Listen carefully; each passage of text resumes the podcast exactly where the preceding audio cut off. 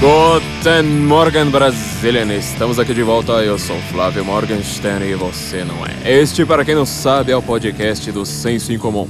Neste podcast nós estamos certos. Se você discorda, você está errado. Não se esqueça de que agora nós estamos no YouTube no Instagram, no canal do Telegram. Estamos agora em todas as redes, estamos respondendo seus stories, respondendo todas as dúvidas da, da humanidade no Instagram e você deve nos seguir onde quer que nós vamos, porque é muito importante que você nos siga, que você nos dê likes, que você nos dê uns trocados também no meio do caminho, porque é isso que pode fazer com que o Ocidente seja finalmente salvo. Então, se você está ouvindo isso no YouTube, não se esqueça também de ativar o sininho de notificações, se inscrever no canal, pensar em como você já pode abrir a carteira pra gente, porque essas são todas as coisas importantes que nós fazemos por você, para você estar sempre certo, muito mais inteligente e perder amigos no processo. Falando em amigos e futuro ex-amigos, eu estou aqui com meu grande amigo, diretamente de Campina Grande, na Paraíba, professor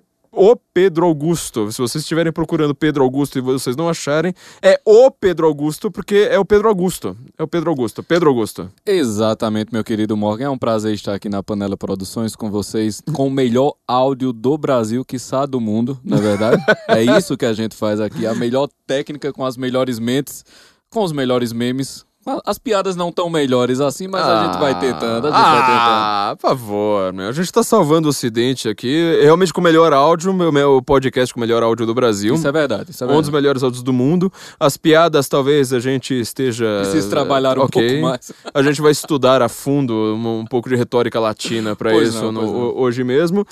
Pedro Augusto, você que é do Instituto Borborema, como eu sempre digo aqui no podcast, onde quer que eu vá, Campina Grande tem as mentes mais brilhantes que eu conheci no Brasil. Curiosamente, todas jovens. Não tem velho naquela cidade, não, vocês não me apresentaram os velhos. Eu... A gente não apresentou. Ah, tá. Não... Mas tem velho lá. Tem, tem. Em lugares apartados. Ah, tá. Eles são uh, o gueto. Cara, eu não deveria ter feito essa piada, é, mas continuemos, é. continuemos. É, pois é. Mas enfim. Essas mentes brilhantes e jovens do Instituto Borborema, nós fizemos uma live na semana passada com o Matheus Mota Lima, também do Instituto Borborema. Aliás, vocês vieram pra cá, nada a ver um com o outro, né? Não, nada a ver. Foram viagens distintas. Completamente diferentes. E agora eu estou aqui com o meu grande amigo também, Pedro Augusto. O Pedro Augusto, para quem não tiver na dúvida, assim, fala, mas qual o Pedro Augusto? É o Pedro Augusto. É o Pedro Augusto, aquele lá.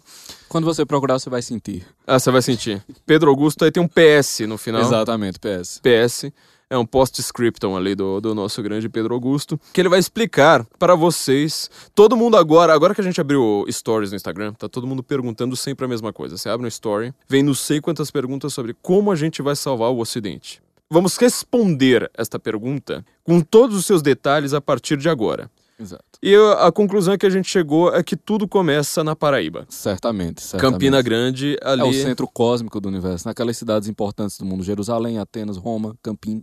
Campina Grande. Exatamente. Tá bom. Então, é, para quem não conhece o Instituto Borborema, conte para as pessoas que a gente fala sempre do Instituto Borborema, que elas pouco sabem sobre isso. Exato. É, o Instituto Borborema ele surge em Campina Grande como quase um, um fruto desenvolvido de um trabalho de formação pessoal anterior. Né? E isso é algo muito importante de falar, porque nós até estávamos há, há pouco Flávio, criticando as pessoas que pensam por jogos de palavra, né? Uhum. Pensam por coisas abstratas, por conceitos apenas e não tem a por raiz. palavras exata, apenas, né? É, por, perdão, por palavras apenas e não estão enraizadas de fato. É aquela velha história, você não toca o céu sem os pés no chão, né? Você tem para você conseguir uma coisa mais elevada, você tem que ter uma base mais sólida. E não adianta, por exemplo, a, a mera formação de grupos com nomes que tem uma certa substância em si próprio. Então você chama ah, conservatório, você chama instituto, você chama alguma coisa, acreditando que isso vai produzir um certo resultado. Né? Obviamente não estou dizendo aqui que os grupos que estão surgindo estão nessa linha, mas que é um, um risco que se corre. Então eu sempre faço questão de frisar aqui. Quando o Instituto Borborema surge, ele surge quase como um desenvolvimento maduro de um processo anterior. E, sobretudo, um processo de formação individual. Né? Porque quando em, nos encontramos, ainda éramos jovens ainda. Éramos jovens. Éramos jovens lá em 2009. Estávamos todos mais ou menos procurando a mesma coisa. Né? E aí calhou da providência nos juntar em algum momento. Em Mas, Campina Grande, em, em, em, em Campina Grande, exatamente. Né? E, e isso, isso teve total impacto em todo o desenvolvimento. Né? Você até fala, é, como salvar o Ocidente? Bem, para salvar o Ocidente me parece essencial ser ocidental. é, é um bom começo. Entendeu? Já começa por aí. E uma das coisas que a gente sabe sobre a cosmovisão ocidental é o caráter da, da portabilidade da verdade por uma pessoa. Quer dizer, o indivíduo ele é o portador da verdade contra a comunidade que está fora dessa verdade que ele porta, né? Então, a coisa do desenvolvimento pessoal, ela é fundamental, porque longe disso, você não tem substância propriamente. Você tem nomes, mas você não tem uma pessoa, você não tem uma inteligência, você não tem uma personalidade, você não tem nada. Que é o que acontece, sobretudo, na modernidade, que você tem a verdade supostamente é, sendo portada por grupos, por agremiações, por partidos, por alguma espécie de balcanização da sociedade, né? Você é. divide aquilo ali e fala assim, olha, na verdade quem tem quem pode falar sobre isso são as mulheres, são os negros, são os lacradores, são os espectadores do Big Brother Brasil, são o, os espectadores do Felipe Neto e assim por diante. E, e, essa setorização que você acabou de entrar aí no assunto, ela é a bestialização completa, porque a diferença, uma das diferenças nossas para o mundo animal é que os animais eles percebem o seu mundo pelo contato imediato do que está acontecendo agora. Então, é óbvio que as experiências de um leão são ah, impossíveis de serem percebidas por uma taturana. Né? O mundo humano não é desse jeito. Você não vive apenas a sua realidade imediata. Você abstrai da realidade e você forma o seu imaginário, um tipo universal, e você é capaz de raciocinar a partir dele. Então, se você setoriza a possibilidade de argumentação, você bestializa as pessoas. Né? A argumentação setorizada é a argumentação dos cães e dos gatos, e das taturanas e dos tatubolas. Né? O homem não é isso. Então, se você. O lugar de fala, ele é mesmo o arquétipo da bestialização. Sensacional isso. E vocês no Instituto Borborema, para explicar com mais clareza ainda para as pessoas, é, o que exatamente vocês fazem na prática? Ou seja, vocês têm cursos, vocês têm formação? Exatamente. Só lá em Campina Grande, né? Não, você tem a formação online. Tá. Né? Porque é justo, belo, bom e necessário que as coisas sejam expandidas a um preço justo. Obviamente. Falaremos sobre preços nos próximos minutos. Exatamente. Então você tem a formação online que está acessível e tem a formação presencial. Uh, também há as palestras que funcionam quase, e compreendo aqui no melhor sentido da palavra, quase como iscas, né? porque você pega uh, temas que estão pulsando no momento e a partir do desenvolvimento daqueles temas, de um, uma tocada um pouco mais, mais profunda, uma coisa não tão superficial quanto a mídia coloca, e aí você vai trazendo as pessoas, ó, oh, tudo bem, a gente falou disso, é importante, mas há outras camadas, né? há, há outras camadas de formação.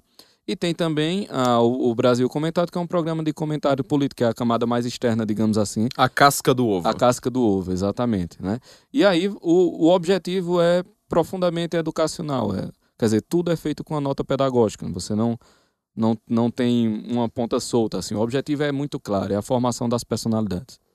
Muito bom. É, eu conheci vocês, para quem não sabe dessa história, né? foi no lançamento do meu livro por trás da máscara em 2015. 2015. Era 14 15, eu não, não lembro. Não, foi em 2015, porque em 2014 eu ainda estava escrevendo o livro. Então foi 2015, assim, de certeza. Não, não lembro agora em qual mês, mas enfim, eu tinha acabado de fazer o lançamento em São Paulo, depois eu fui fazer o lançamento em Curitiba, que é a minha segunda cidade, né? Minha cidade de paixão ali. É, fiz na PUC, foi super legal. Foi. É, aliás, fiz lançamento do livro, depois eu fui fazer palestra na PUC, na Faculdade de Jornalismo, foi bem bacana. É, com meu amigo Matheus Bacila, um abração lá para ele. Mas assim, o que me chamou bastante atenção é que eu estava na minha cidade, depois eu fui para minha segunda cidade de coração. E quando meu pensamento era o seguinte, né? Eu vou para Curitiba, depois eu vou voltar para São Paulo e vou para o Nordeste. E eu falei assim, bom, eu acho que talvez, né, eu tenho aquele preconceito típico de paulista, né, não sei se vai lá ter a mesma pegada. Eu lembro que assim, eu cheguei em Recife com a minha amiga Eline também, um grande abraço lá pra, pra, pra Eline. As primeiras perguntas que foram uh, feitas em Recife me desconcertaram, assim, pelo, pelo grau, o tanto que estava avançado aquilo. Eu falei assim, não, isso aqui eu nunca ouviria em São Paulo, em Curitiba. E assim foi, na verdade, durante toda aquela viagem pelo Nordeste, né? Fui para vários lugares. Em Campina Grande foi quando assim, terminei e falei, gente, o que, que são essas pessoas? Por que, que o Brasil inteiro não conhece esses caras? É, assim, é, um, é um grau de estudo que eu não estava esperando, né? Aliás, uma das raríssimas vezes que alguém me fez uma pergunta numa palestra, assim, que a minha resposta foi falar: Eu não faço a menor ideia do que você tá falando. foi é, em Mossoró, logo depois, né? Foi de, de, depois, né, pra João Pessoa, Natal em Mossoró. Em Mossoró me fizeram uma pergunta que eu falei assim: Gente, eu não sei sobre isso. Preciso, eu preciso estudar, eu não sei, não sei do que vocês estão falando. É, mas eu fiquei bastante impressionado com o pessoal de Campina Grande exatamente por, por conta disso. Vocês agora estão com essa formação online, ou seja, as pessoas que estão reclamando muito, assim, tipo, ah, não tem Guten Morgen nessa semana, ah, eu tô sentindo saudade de vocês. Pode ir lá pro Instituto Borborema, que vão matar a saudade de mim, de outras pessoas, então, de outras formas. Inclusive, eu já gravei dois cursos lá depois, né? Depois de. E tem de palestras suas uh, disponíveis gratuitamente também. Inclusive, uma palestra nossa, né? É verdade. Nós temos Fomos uma palestra. No, no, é, aliás, uma palestra cujo tema nós precisamos retomar muito agora, porque você falou sobre 1984 do George Orwell. Uhum. E eu estava falando. Não lembro sobre o que, que eu estava falando, porque eu só estava prestando atenção na sua palestra mesmo, mas enfim. É, depois, no ano seguinte, eu fiz uma outra palestra com o doutor Taiguara Fernandes de Souza, que eu estava falando sobre positivismo ali, né? Na verdade, eu estava falando sobre a guerra linguística, né? É, como eu falei, eu sempre comento que a, nessa guerra cultural que nós vivemos, eu sou muito focado nesse aspecto da linguagem. Muitas outras. Eu acho que falta gente para trabalhar com simbólico no Brasil. Tem algumas pessoas que trabalham com espiritual, tem algumas pessoas que trabalham com a linguagem, tem algumas outras pessoas, muita gente que trabalha com o lado político, partidário, assim por diante. Mas eu acho que essas camadas, como você disse, né, as palestras são iscas, né, para a gente uhum. chamar as pessoas para camadas mais profundas. Estas camadas mais abaixo e acima ao mesmo tempo, elas precisam ser muito mais bem trabalhadas do que, do, do que estão sendo feitas, é, do que está sendo feito por, por, nós. Eu trabalho muito com a linguagem, né? E acho que tem, falta gente para trabalhar com o simbólico. Então, é, eu quero que você comente rapidamente, né, sobre o que, que, quais são os cursos que tem nessa formação online. As pessoas podem em, se inscrever no institutoborborema.com.br. Tem inclusive curso, dois cursos meus lá. Eu recomendo que vocês façam esses cursos, porque assim eu também fico com uns trocados, né? Porque isso é uma parte muito importante. E aí você pode, inclusive, me elogiar, falar que os cursos são maravilhosos, essas e coisas. São, todas. de fato. Mostra, não precisa de elogios. Você, todo mundo. Eu passei na esquina, a galera tava, olha, Morgan é sensacional. É, é assim na Vila acontece, Madalena né? não foi mesmo, viu? Aliás, se fosse, eu estaria pensando em mudar de carreira já. Não, mas é, há, há uma gama assim de, de cursos na, nos mais variados, nos mais variados filões, né? Então você tem ah, tem curso de histórias com o meu querido Rafael Nogueira, também um gênio da raça, é, com Flávio Gordon, ah, Felipe Martins, Francisco Escocim, inclusive falando sobre a questão da literatura, né? muito interessante. Ah, a própria formação, que conta com, digamos assim, armar a pessoa com um instrumental básico de linguagem. Né? Estudo de prosa, de poesia, e por estudo de prosa e poesia, não confunda-se com o estudo acadêmico de prosa e poesia.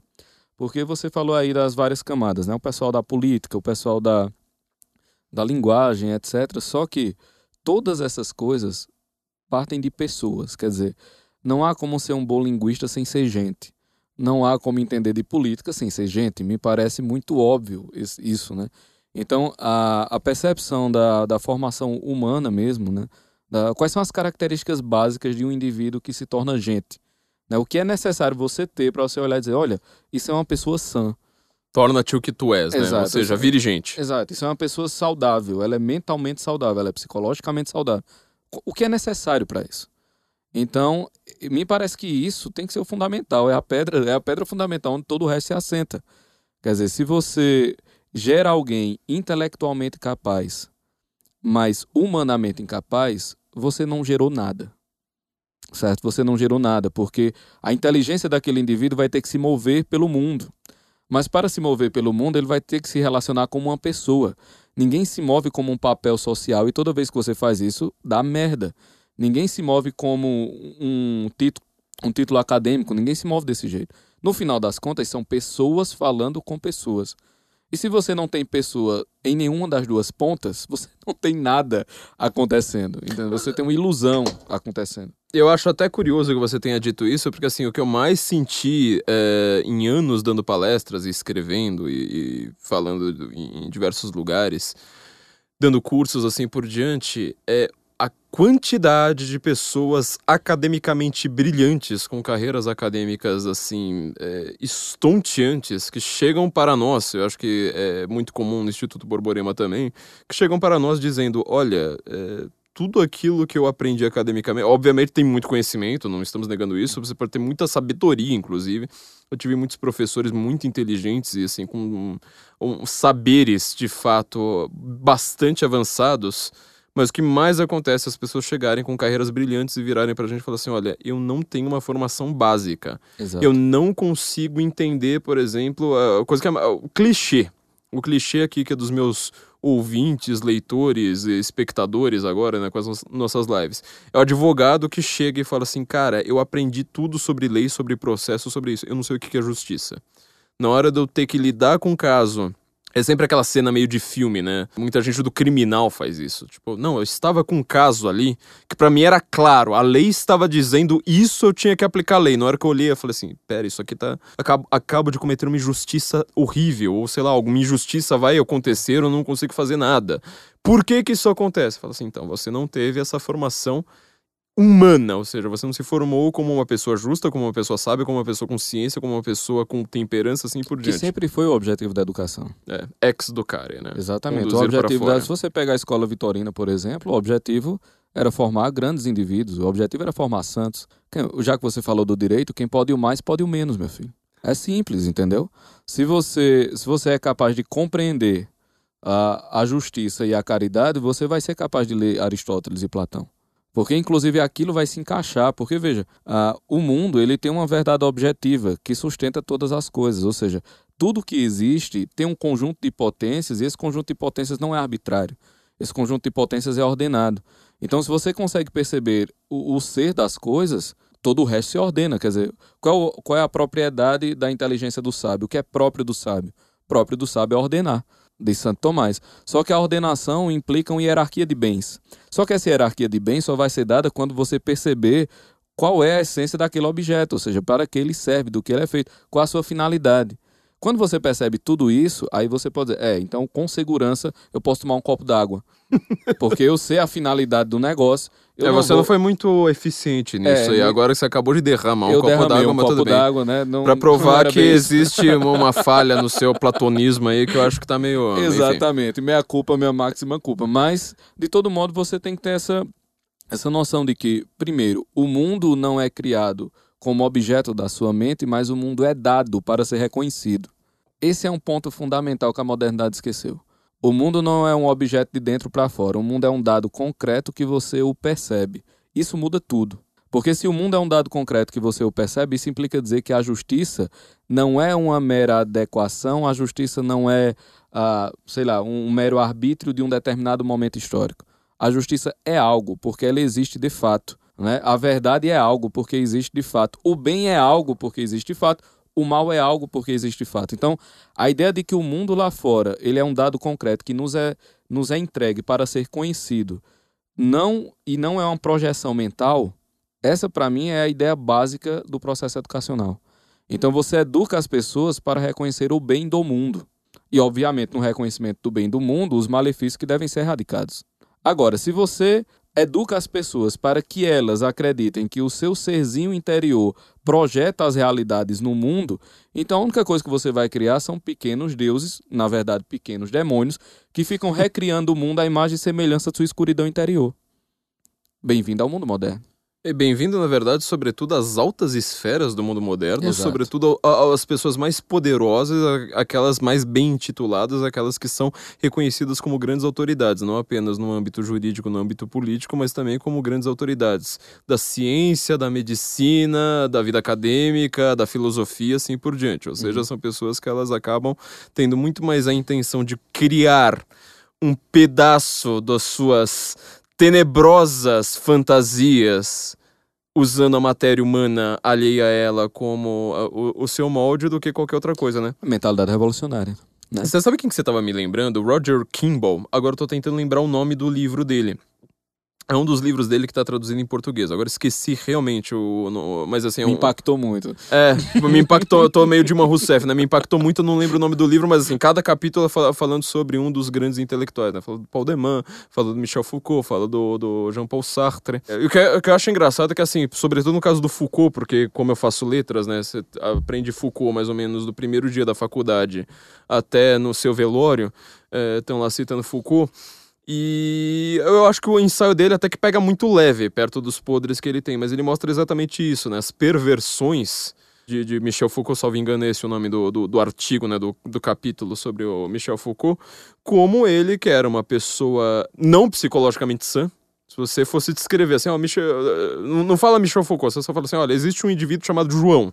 Ele faz isso, ele faz aquilo, ele faz aquilo. Você começa a descrever a vida dele, qualquer pessoa iria ficar assim, meu, não traz ele pra nossa festa, meu. Porque é um cara Eu não quero desse... esse cara jantando aqui em casa. É, porque esse cara, ele tem problemas, né? Esse cara, assim, ele não, não, não, não é só não vai pegar bem pra minha mãe. É um cara que você não quer, assim, no mesmo quarteirão que você. Ele é um cara perigoso, estranho, muito, assim, as maluquices dele eh, exageram o nível dos malucos que você conheceu na sua vida. E ele é considerado uma grande autoridade.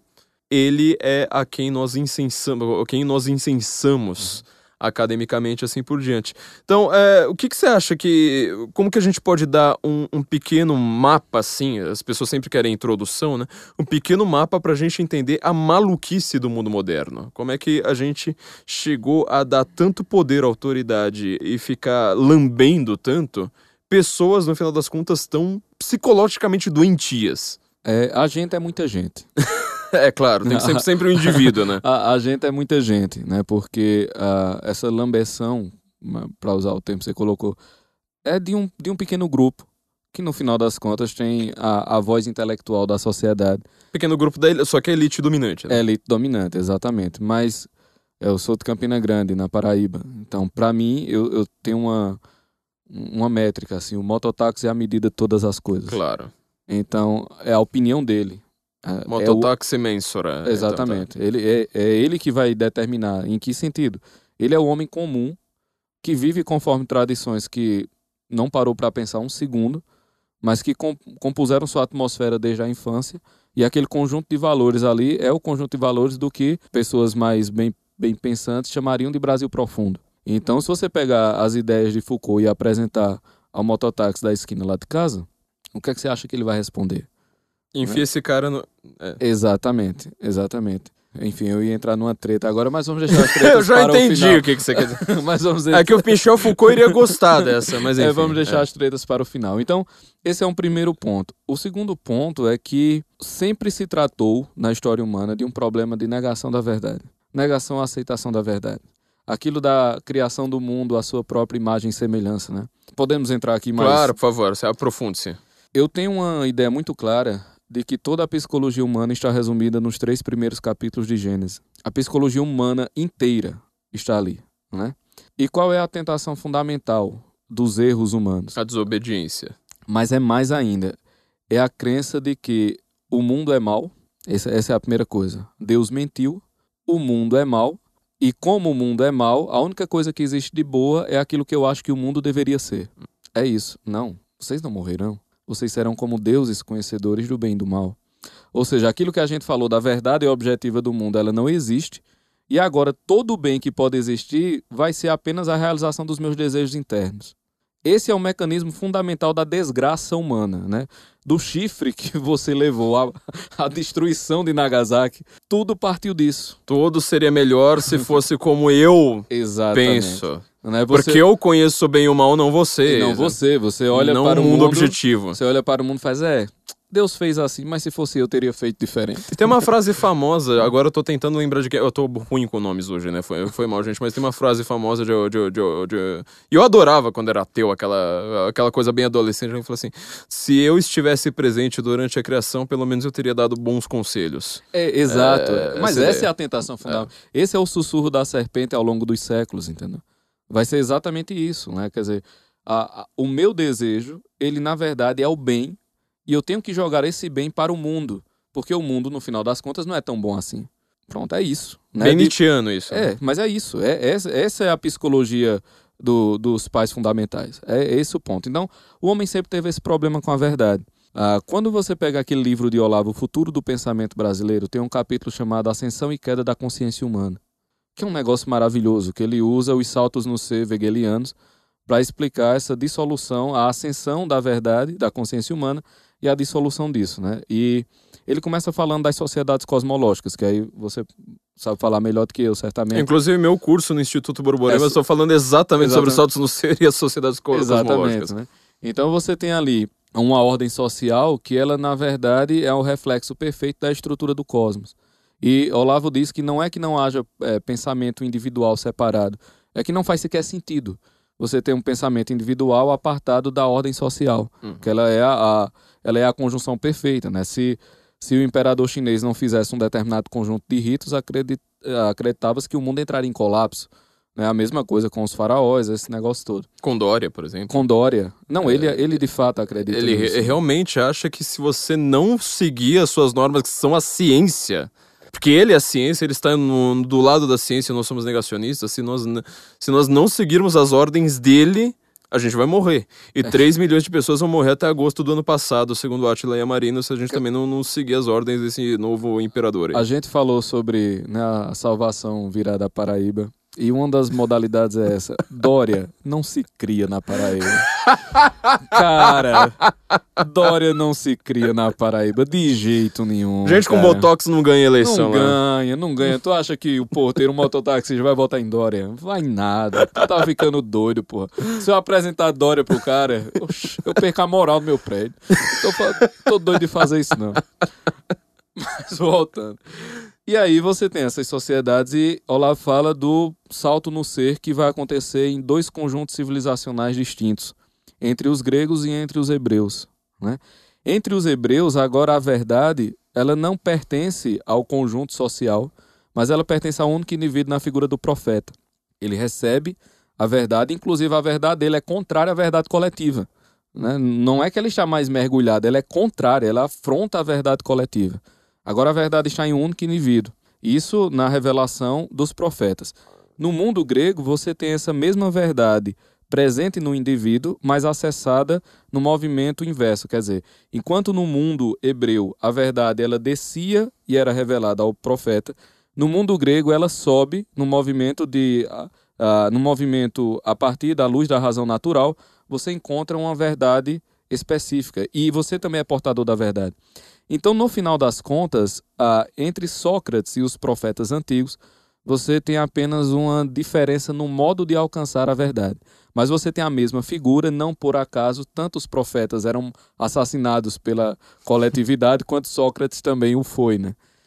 Então, beleza, só que com a encarnação do Verbo e com Nosso Senhor, isso alcança um outro patamar. Porque agora não é que um indivíduo é portador da verdade, é que uma consciência humana plenamente humana, no mistério da união hipostática, ela é a, o fundamento da verdade.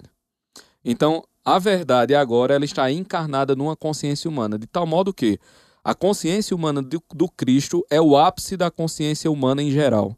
Isso é uma coisa também maravilhosa da teologia cristã, que, por exemplo, eu nunca fui à Lua e eu acredito que você também não, mas não, nós não podemos dizer o homem foi à Lua. Eu nunca viajei a 25 mil quilômetros por hora, mas a gente pode dizer que o homem já viajou.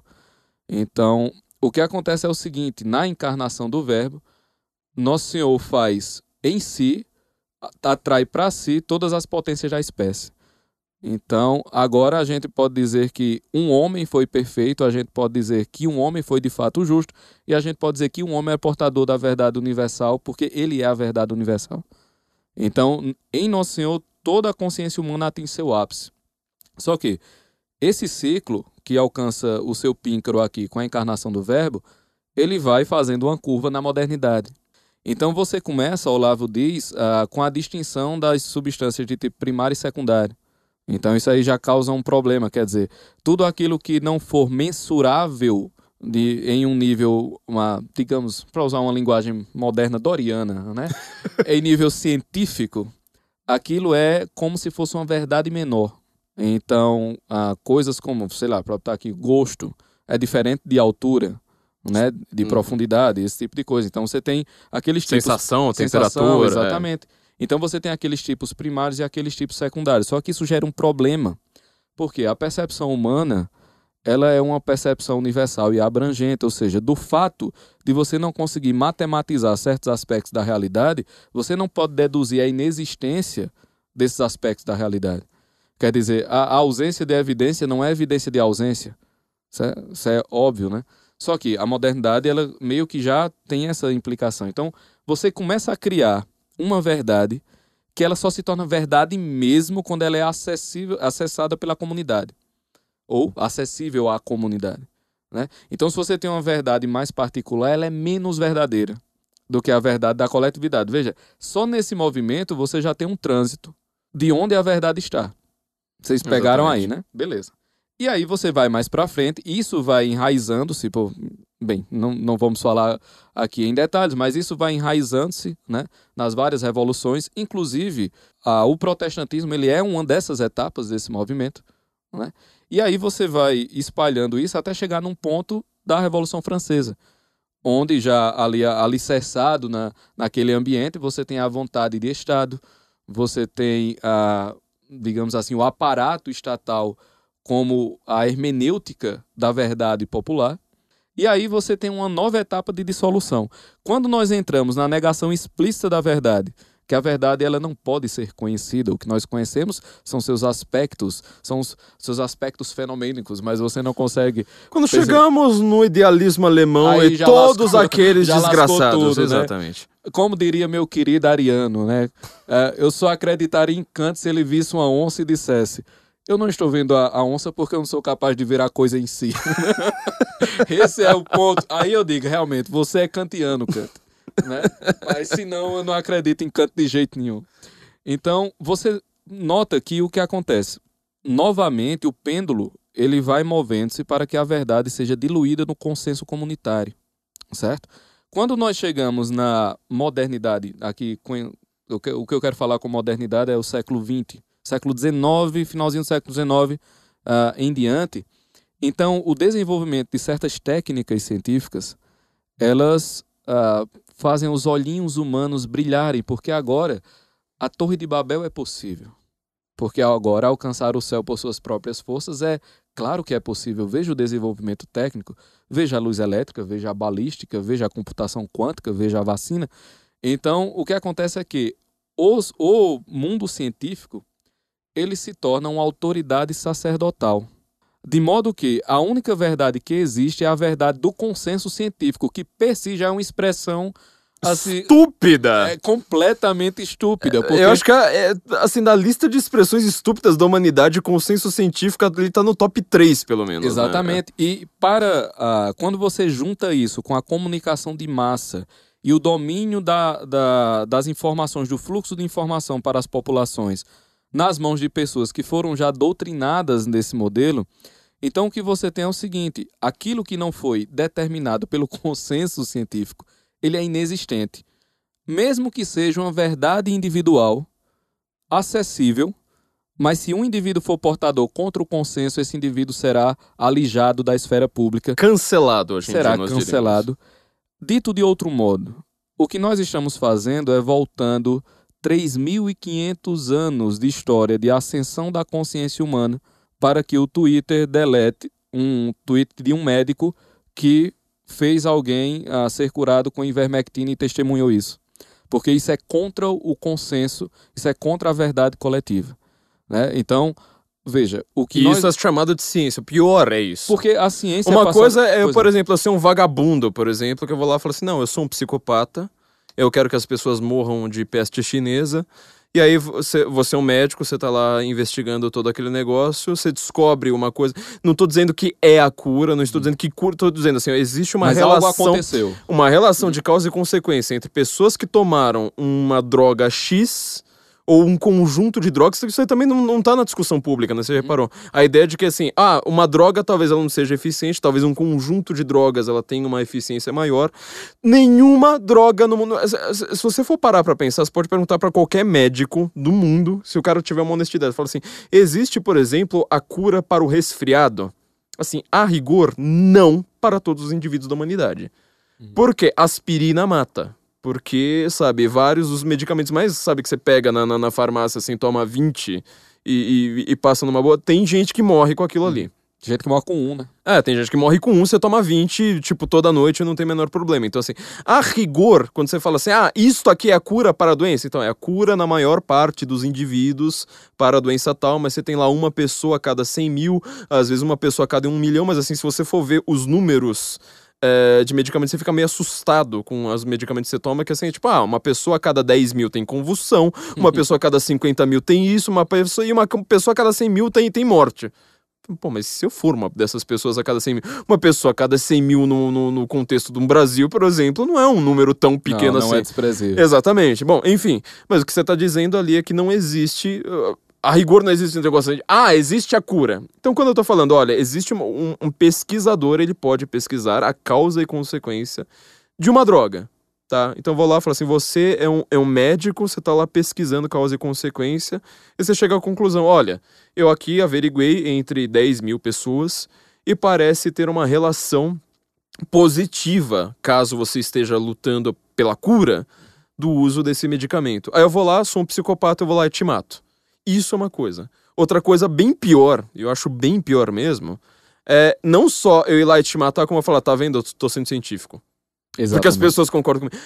Isto é pro... Este é o verdadeiro problema. Exatamente. Não é o simplesmente cancelar o, o, o post. É o querer ser o porta-voz da ciência com isso. E, e, como eu disse, você quando você junta essa mentalidade, curiosamente, completamente anticientífica, né, com a comunicação de massas e o domínio inteiro do fluxo de informação por alguma companhia ou um conjunto delas, você faz. E, e aqui coloque-se também o papel do, do ensino brasileiro, ensino formal. Brasileiro não, estou sendo. É, não, isso é, é mundial. É mundial, mundial ocidental. Ocidental, pelo assim. menos. É, e aí você tem um conjunto que é, meu Deus do céu, a caixa de Pandora. Por quê? Porque as pessoas são doutrinadas desde sempre a enxergar na ciência exatamente essa verdade que ela tem que acessar unicamente por aquele meio. E quando nós vamos olhar de fato certos avanços técnicos que realmente existiram, mas eles não andam ah, de mãos dadas com o conhecimento sobre a coisa que se está manipulando. Quer dizer, um, um aborígene há 12 mil anos no centro da Austrália que esfregava um graveto e produziu fogo, ele não, ele, aquele, aquela técnica científica que ele manipulava com maestria e que de fato promovia a, a boa alimentação por cozinhar os alimentos, a defesa de feras, o aquecimento do corpo, ou seja, um conjunto de coisas muito boas para a manutenção da vida, mas ele dominava aquela técnica, mas ele não sabia nada sobre a combustão, ele não sabia nada sobre as células vegetais, ele não sabia nada sobre isso. Sobre a teorização de uma experiência ou, real concreta. Ou seja, a existência de uma técnica científica não implica dizer um conhecimento da coisa. Então, o, o avanço da técnica moderna, ela fez com que os elementos fossem manipulados numa escala nunca antes vista, mas eles também fossem desconhecidos numa escala nunca antes vista. Porque você, por exemplo, eu só quero que alguém pare e me diga o que é a gravidade, ou alguém pare e me diga de fato o que é a luz. Bem, você tem luz em casa, não tem? Você não anda flutuando, anda? Então existe uma diferença entre a manipulação da coisa, claro, estou sendo bem grosseiro no exemplo, mas é só para ilustrar pelo exagero né, o, o que eu estou querendo dizer. Mas isso não é passado às pessoas, quer dizer, ah, na física, ah, as, as discussões ah, da mecânica quântica com o mundo einsteiniano, e aí você, não vou nem entrar no mundo newtoniano, mas só essas discussões da física moderna, cara, isso é um ninho de gato que eles não fazem ideia né, do, do que se está falando ali em, em, grande parte, mas é passado ao público como se fosse uma certeza descida do céu. Científica. Científica. Porque é científica. Porque a ciência é a nova divindade. Então, o que nós estamos vendo agora nada mais é, nada mais é do que o bom e velho linchamento do profeta e do filósofo. Uau. Então, nós fomos trazidos de volta a isso. É só isso, quer dizer, é, uma, é um e aqui nesse ponto cabe a expressão tão mal usada, né? Um retrocesso. É. Nesse sentido é. E o que é bastante curioso, na verdade tem muitas coisas curiosas em tudo isso que você está dizendo, porque em primeiro lugar, nessa coisa, eu sempre reclamei da expressão consenso científico, porque todo cientista grandioso na história da ciência, ele foi contra o consenso da sua época, ou então ele seria mais um entre vários. Uhum, exato. todos, todos, assim, é, é, difícil você pensar numa exceção. Tenta pensar assim na história do que você, conhece, porque assim, é ele está exatamente criando um novo paradigma. Se você tem a famosa quebra de paradigma, significa que você está indo contra o consenso. Então você se apoiar no consenso científico para dizer que você está fazendo ciência, você está fazendo exatamente o contrário.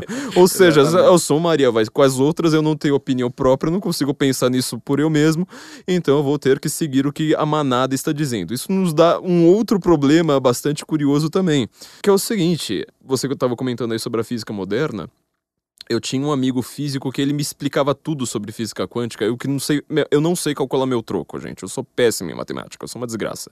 E curiosamente, eu entendo um pouco de física. Sabe por quê? Porque a discussão da física quântica na, na passagem do século XIX para o século XX, eu acho que o, Einstein, salvo engano, ele publicou exatamente em 1900. Salvo engano, foi no, no ano cravado, assim, que ele publicou a primeira parte da teoria da relatividade. Ou seja, literalmente a passagem do século XIX para o século XX ela é uma discussão filosófica.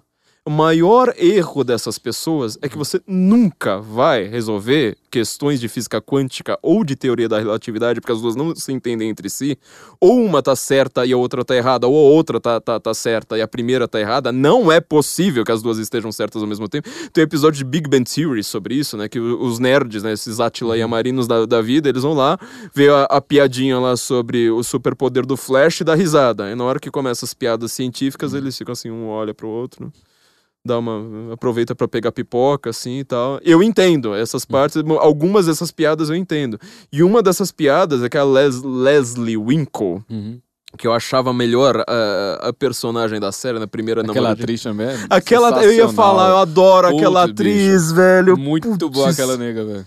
Ela é a primeira namorada do. Primeira ou segunda, sei lá, namorada do Leonard e ela é inimiga mortal do, do Sheldon, Sheldon do Sheldon, porque uhum. o Sheldon é super inteligente, eles fazem exatamente essa piada, porque é, o Sheldon, assim, como ela é inimiga mortal, o Sheldon não quer ela na casa dele, falando, pô, meu cara vai namorar minha, minha inimiga mortal, que é a pessoa mais, a única pessoa que consegue rivalizar comigo em inteligência na faculdade inteira, eu vou me livrar dessa menina.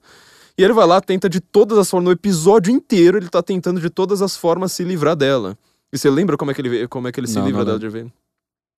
Ele vira uh, na frente do, do, do, Leonard, olha assim pra, pra, pra, pro Leonard e fala. Agora eu não lembro qual é a ordem, né? Mas ele fala assim: Leonard, obviamente você acha que a mecânica quântica está certa, né? O Leonard fica sem jeito assim de falar. Ele fala assim: Não, claro, né? Mecânica quântica só pode estar certa. Ou então, ao contrário, uhum. eu não lembro qual dos dois, né? Leslie Winkle bate assim na mesa. Tipo, eles estão quase namorando naquele momento. Assim, que o momento que, assim, que vai formalizar o namoro, ela bate na mesa e fala assim: Leonard, eu não posso ficar com alguém que prefira a mecânica quântica, a teoria da relatividade.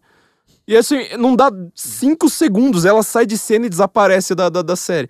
Por quê? Isso é ciência. Hum. Ciência é discussão. E a discussão aqui não é física, no sentido de, ah, pegar uma fórmula e calcular é uma discussão filosófica. Este é o grande, a grande questão. A ciência moderna inteira carece é de, de, base é. metafísica.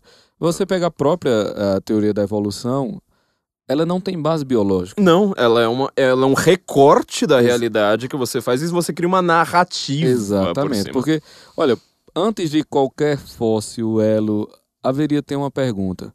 É possível a um ente operar para além das potências radicadas na sua forma? Pois é. Pronto, essa é a pergunta base. A gente vai partir daí. É, todo o resto vai para frente, entendeu? Então, assim, se você não tem isso, é, é possível realmente, então, a, a evolução que é vendida, por exemplo, você tem a microevolução que é óbvia, que acontece, mas a especiação, que é exatamente essa operação para além da, das potências da sua forma, como é que ela acontece? Então, isso você não tem, quer dizer, mas tudo isso é falado como um consenso científico. Né? E como consenso, que é a pior parte. É a pior parte. E aí, quando esse questionamento, a verdade, né, já solidificada pelo maldito consenso, é colocada por uma inteligência individual, todo mundo, já envenenado por essa porcaria, faz com que a pessoa seja excluída do negócio, seja cancelada. Né? Então, é, é claro que nós não estamos diante de uma discussão racional. Nós estamos diante de um processo de imbecilização. E de uma discussão de poder também, né? E de uma discussão de poder. Quem domina a narrativa tem o poder, simples assim. Né? Quem eram as pessoas mais temidas? Eram as pessoas que contavam as histórias. Né? Quem conta a história, pronto, essa pessoa é temida. Quem conta bem uma história, ela é mais temida ainda. Né? É por isso que Dória não se cria. Você já imaginou Dória contando história? o Dória não consegue contar, nem. Ele não consegue nem ficar Deus. bravo com, com Constantino. É... Ele tem botox na voz, eu falei isso pra ele. É a única pessoa que eu conheço que ele tem botox na voz, porque fica tenso. E, e assim, de coração, eu tô, tô zombando tanto de Dória. Não, não é por nada, não. É porque não, é porque tem que zombar. É porque tem, é, é um dever, é belo, é um dever justo, cívico, moral, exato. é um dever cívico, é uma tá coisa... Tá na ética é nicômaco. Exato. É. Tá, certamente, né? É uma coisa que Deus olha e se agrada. Mas... Mas é porque eu, eu estou vindo aqui a primeira vez em anos e você percebe coisas que foram, porra, cristalizadas no dia a dia dos paulistanos, considerados como normais, que eu cheguei aqui e falei, meu Deus do céu, o que é que está acontecendo com essa cidade? Entendeu? E eu sei que boa parte disso é pelo leviatã do Estado, fazendo peso sobre as pessoas. Né? Então, assim, pô, como é que se dá autoridade ao indivíduo desse? Sim. Como, como é que se dá autoridade ao indivíduo desse? Quando você tem o pânico espalhado, veja, no pânico as pessoas abdicam de ser portadoras da verdade, porque elas só querem ser protegidas. Quem só quer ser protegido não pode alcançar a verdade, porque a verdade inclui a responsabilidade de tê-la o risco de buscá-la. E a coragem Cara, também de enfrentar de, os erros. Exatamente. Isso não dá para existir em alguém com medo. Uma pessoa com medo, ela só quer uma coisa, segurança. Ora, ela vai entregar tudo pela sua segurança. O problema é que nós chegamos na famosíssima frase de Churchill, né? Tinha entre a desonra e a guerra, escolheram a desonra e vão ganhar a guerra.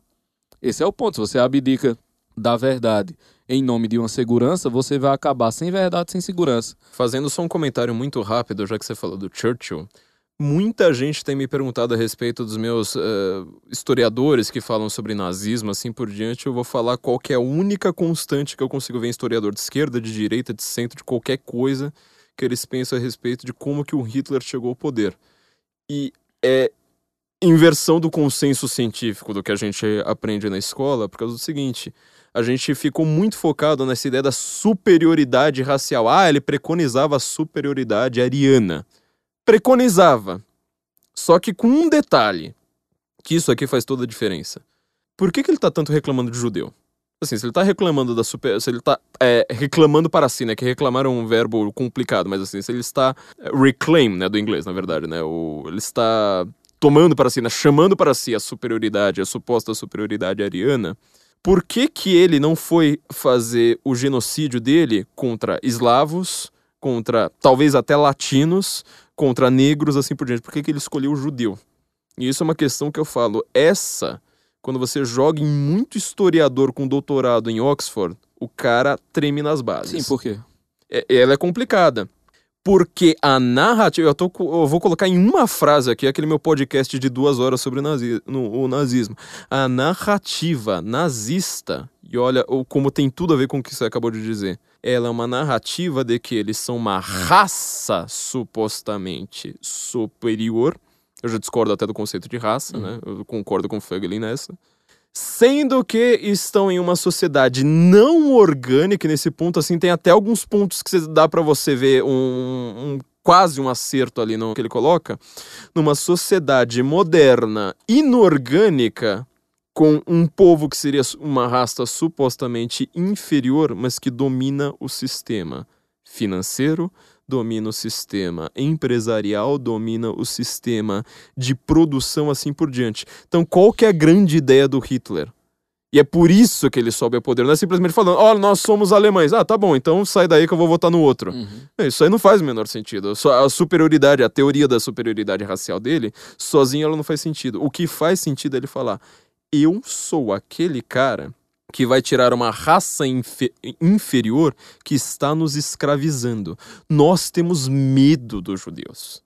Você entendeu? Quantas vezes você viu na sua na, na, na, escola ou nessas discussões idiotas de Twitter que todo mundo só pensa por palavras sem ter o conceito por trás? Ou seja, ela usa a palavra de uma maneira metonímica, né? aquela mentalidade metonímica de que o Olavo fala, e que eu acho que é o assunto que mais deveria ser é, explorado e desenvolvido assim pelos próximos cinco anos por nós. Ou seja, todo mundo só usa é, metonímica. Ah, Bolsonaro é nazista, porque ah, ele é meio, sei lá, ele fala muito grosso, o Hitler também falava, então é nazista, uhum. né?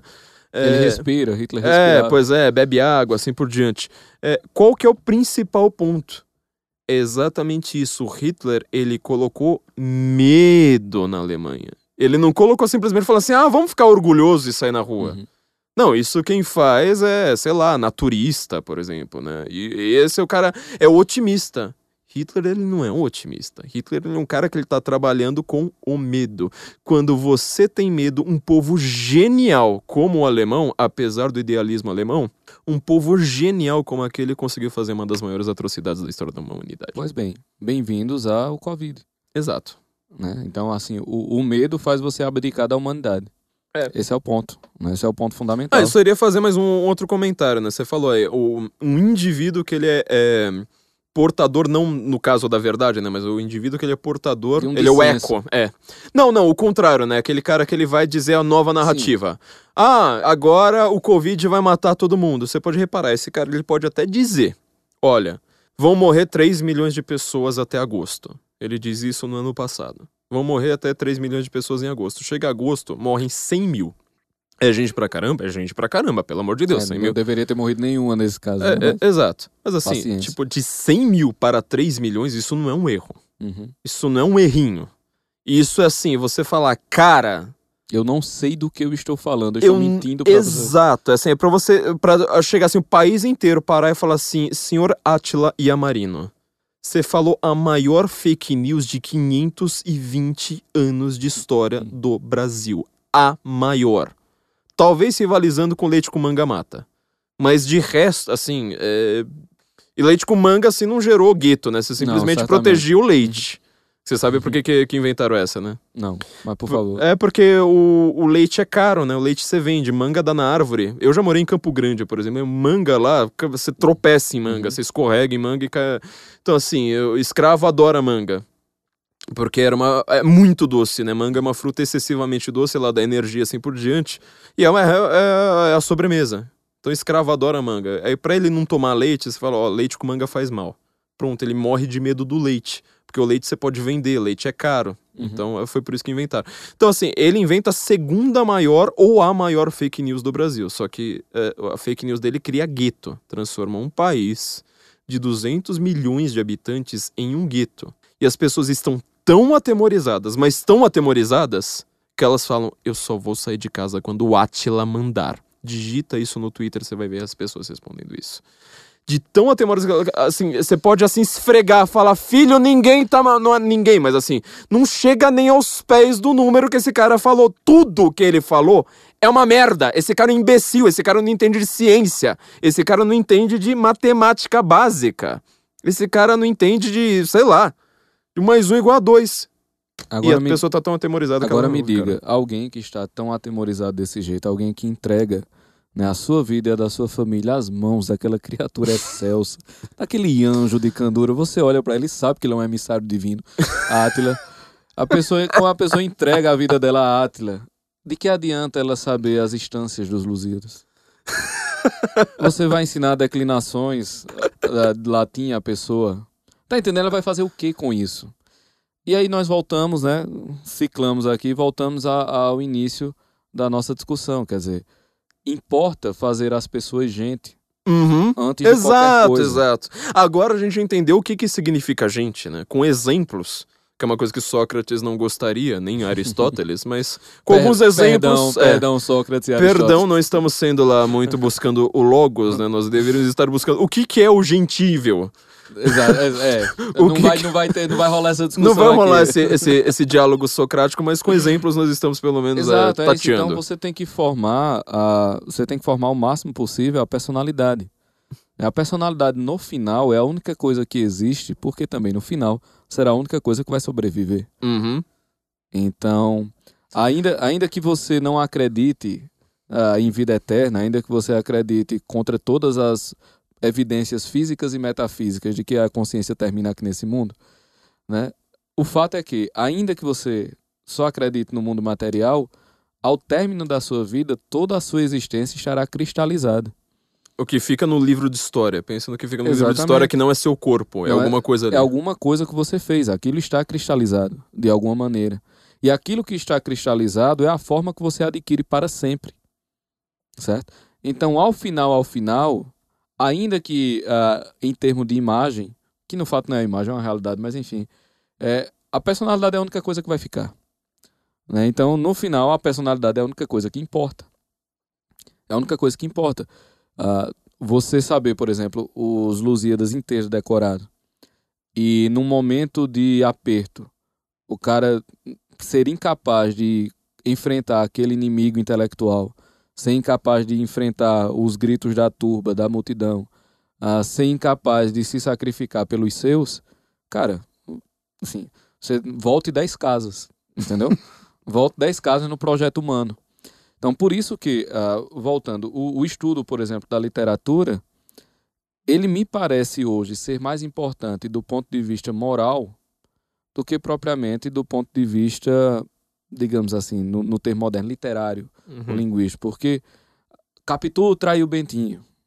Eu vi essa história falando disso, eu tava lendo, cara. É, sensacional. Não, não importa saber se Capitu traiu Bentinho. Importa saber o seguinte: o cara tava ali com uma dúvida que não poderia ser sanada Cientificamente. Cientificamente. A única resposta que ele tinha não satisfazia, que era da mulher que ele amava. E ele tinha ali uma opção que era viver com a dúvida e perdoá-la sem jamais ter acesso ao que de fato aconteceu. Então, importa muito mais ao ler Dom Casmurro você saber se você teria a hombridade de agir da maneira adequada, sendo Bentinho, do que você saber o período que Machado viveu, o período daquele tipo de literatura, de você saber a estrutura dos parágrafos.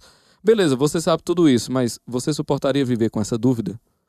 Você saberia identificar a, a destruição que a criação que Bentinho sofreu causou na personalidade dele, que desembocou ao final da vida de, é, mostrado no livro, naquela dúvida cruel, né, na incapacidade dele viver aquele tormento, o mimo que ele padeceu, porque ninguém é alvo da graça do mimo, você é alvo do padecimento do mimo. né? Porque você ser mimado significa ser mimado é igual a ser destruído. Ponto. Né? Se você mima alguém, você está destruindo a personalidade daquela pessoa. O que não quer dizer também que a estupidez e a grosseria sejam resposta. Né? Ah, não existe amor excessivo. O amor excessivo ele não é amor. O amor excessivo é egoísmo. Porque se o cara tá lá e você, não, eu não vou mandar meu filho tirar o dedo daquela tomada para ele não ficar traumatizado. Não, meu filho, você está se amando, você está se poupando de um trabalho que você não quer ter. Isso não é amor. Então o amor é sempre a justa medida. Amor excessivo é uma figura de linguagem muito errada. Né? O amor é sempre a justa medida. Então, se o cara está lá e você é, é mimado, o que você está fazendo é destruindo a pessoa, você não está amando ela. Então, o que aquele mimo da primeira infância e adolescência de Bentinho causaram e desembocaram naquela atitude dele de destruição da própria família? Cara, se você não é capaz de ler Dom Casmurro e perceber isso, você não leu Dom Casmurro. Para mim, esse é o ponto fundamental. Se você é, tá lá estudando e é um ponto de interrogação fundamental, sim, né? Porque sim, ele sim. abre. você Não, te, não fecha o livro e fala assim, tá bom, terminou o livro. Não, ele continua. Exatamente, ele tá, ele tá reverberando, é. né? Aquela coisa. Se você não termina de ler Diário de um Pároco de Aldeia, fecha e diz, puta que pariu. Porque a única, a única coisa que você pode dizer, né? Você reza uma Ave Maria e diz, puta merda, como é que acaba escrever um negócio desse? Então você termina ali, você não sai percebendo que tudo é graça, você não lê o livro, né? Quando você é, estuda literatura, você pega lá a Gruta da Inveja, e você sabe a instância da inveja, em gruta enorme e tal, você sabe ler aquele negócio todinho. Mas, cara, quais são os movimentos de inveja do seu peito, de fato? Quais são os movimentos de inveja que você padeceu ou provocou? Se você não é capaz de fazer isso, quer dizer, a fábula fala da gente. A fábula fala de você. Isso é um princípio básico do mundo literário. Adão e Eva, todo mundo nasce, né? Dentro daquela família primordial. A gente Exato. tem um momento Adão, a gente tem um momento Caim, a gente tem todos. Na, na, na vida se repetindo o tempo todo. Né? Tá, exato. Os arquétipos bíblicos, eles sintetizam a psique humana inteiramente. Então, assim, se você não é capaz de fazer isso na literatura, você tá lendo errado. É muito bom saber as outras coisas, é necessário, inclusive, para ter acesso, acesso a esses aspectos. Quer dizer, para você ter acesso mesmo ao que o vídeo disse ali, você tem que fazer. Se você souber fazer uma análise sintática direito, você vai ter acesso a muito mais coisa, a muito mais camadas de significado que estão ali no, numa posição específica da palavra, que estão ali numa determinada pontuação. Então, é claro, você vai ter acesso a camadas mais profundas. Mas no final das contas, tudo é existencial. Veja, se você existe, meu filho, tudo é existencial. Porra, bicho, como é que. É, é, óbvio, isso é claro. Se o cara existe, tudo é existencial. Então, não existe um aspecto da vida humana cuja raiz mais importante não seja existencial. Assim como não existe nenhum aspecto da existência da matéria que não esteja para além da matéria. Quer dizer, a, a pergunta que eu faço a um materialista cientificíssimo é o seguinte: a matéria pode ser causa de si mesma? Pode... Você vai ter toda uma narrativa que ela não, não, não explica nada, né? Você simplesmente Exato. diz, olha, talvez tenha sido assim e acabou. É, é, dá vontade de chegar assim no vídeo e diz, repita comigo, eu não sei. vamos, vamos, você consegue, são só três palavrinhas, entendeu? Então, assim, e, isso tem que estar tá bem claro, né? A, a base inteira da ciência, ela tem que ser a metafísica.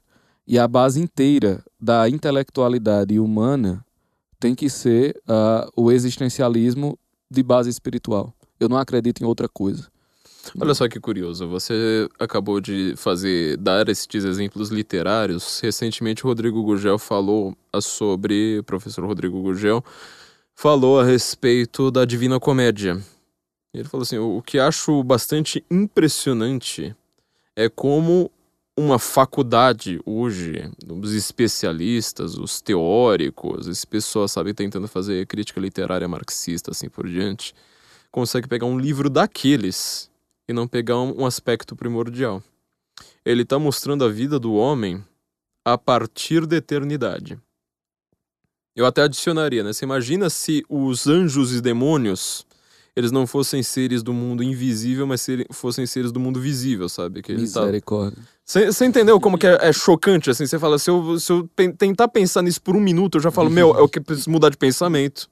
Uhum. Porque, é porque eu vou endoidar. Uhum. Porque eu vou endoidar. Porque tá lá tô, tô, toda hora o, o demônio falando, ó, oh, faça uhum. isso, o anjo lá por...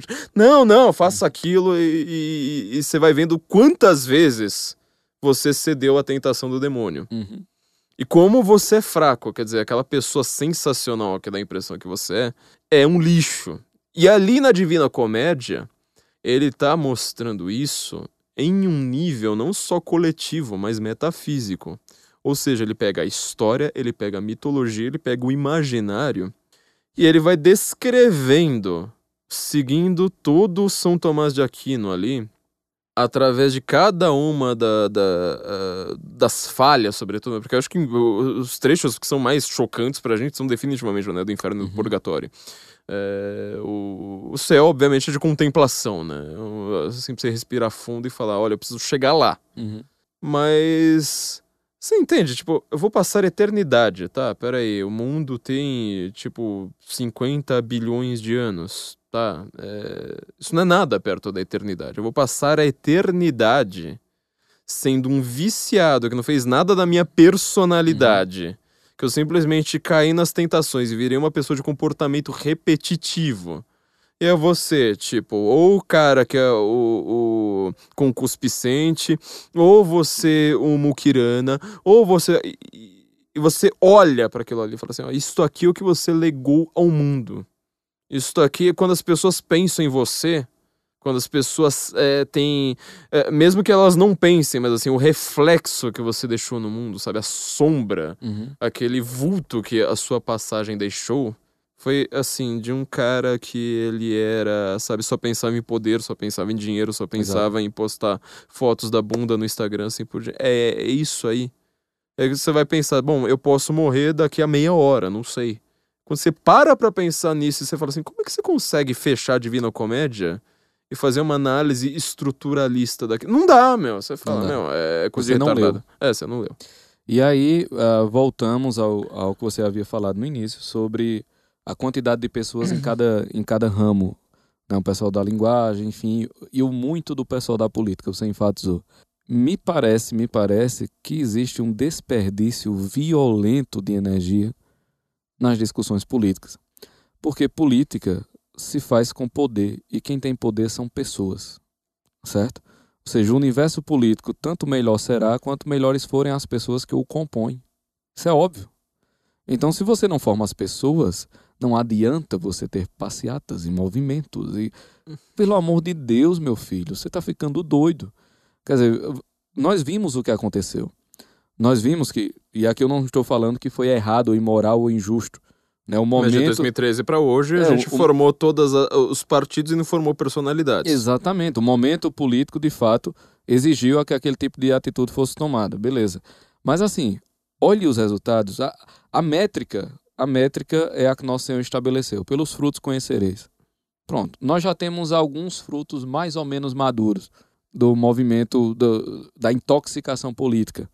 E aí, o que é que aconteceu?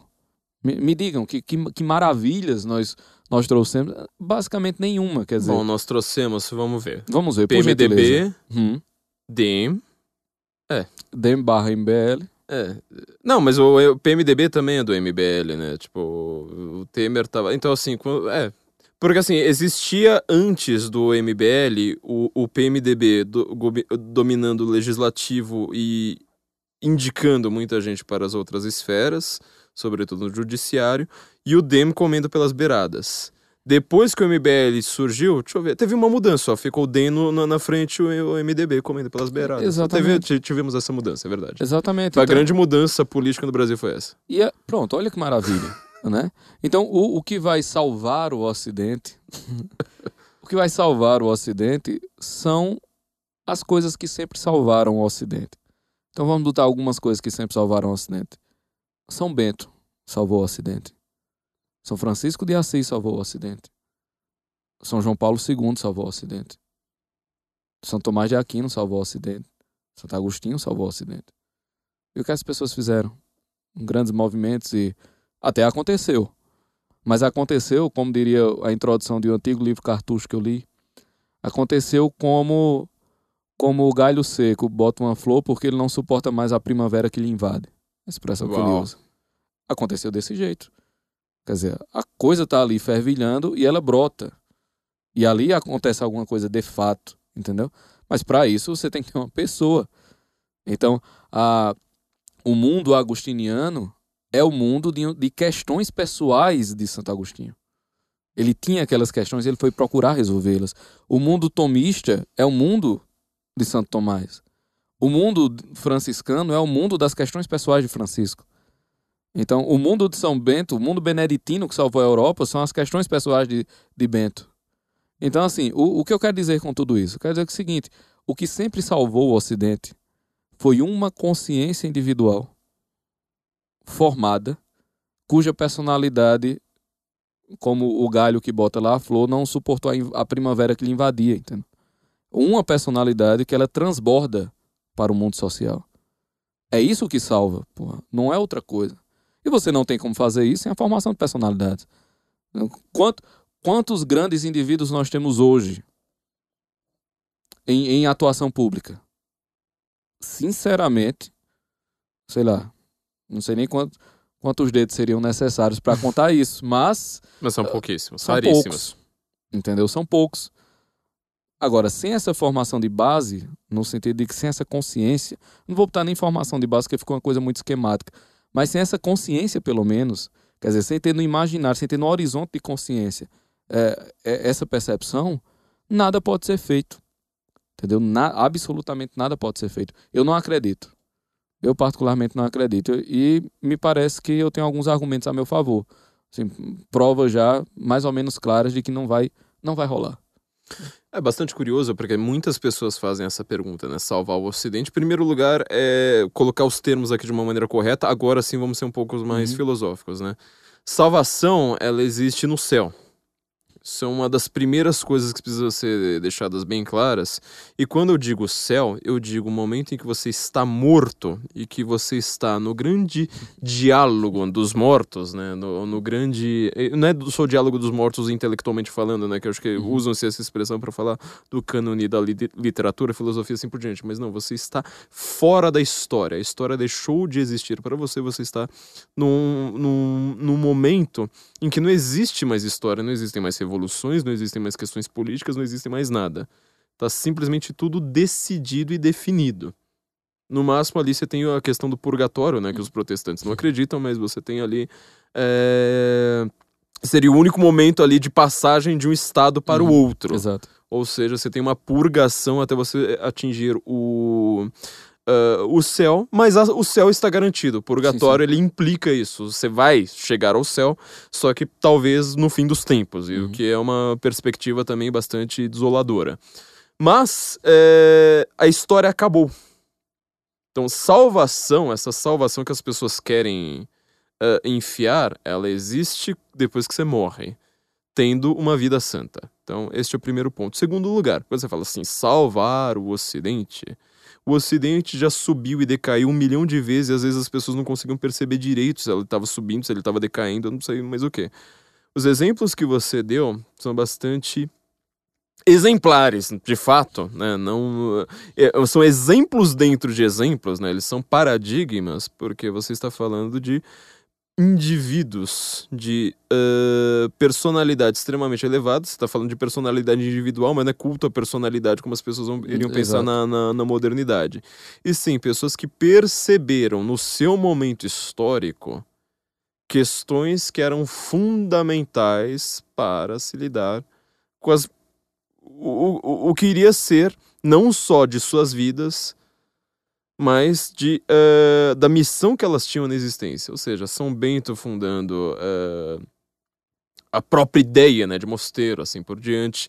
Uh, São Francisco de Assis mostrando que a riqueza do mundo ela não era a salvação, muito pelo contrário, que ela, tava, ela era motivo de cisão e ela era motivo de crises morais, intelectuais, de todas, toda espécie, assim por diante. Bom, enfim, é, são vários exemplos que eles vão é, sendo um paradigma, cada um arquétipo de, de, de, desse tipo de, é, de problema. Então, assim, as, o Ocidente, muitas vezes, ele não teve uma clareza histórica em determinadas geografias, histórias e é, contextos pessoais, né? Sei lá, o cara ele acaba de uma história que, que, é, que é maravilhosa para literatura, né? Boris Pasternak faz isso muito bem.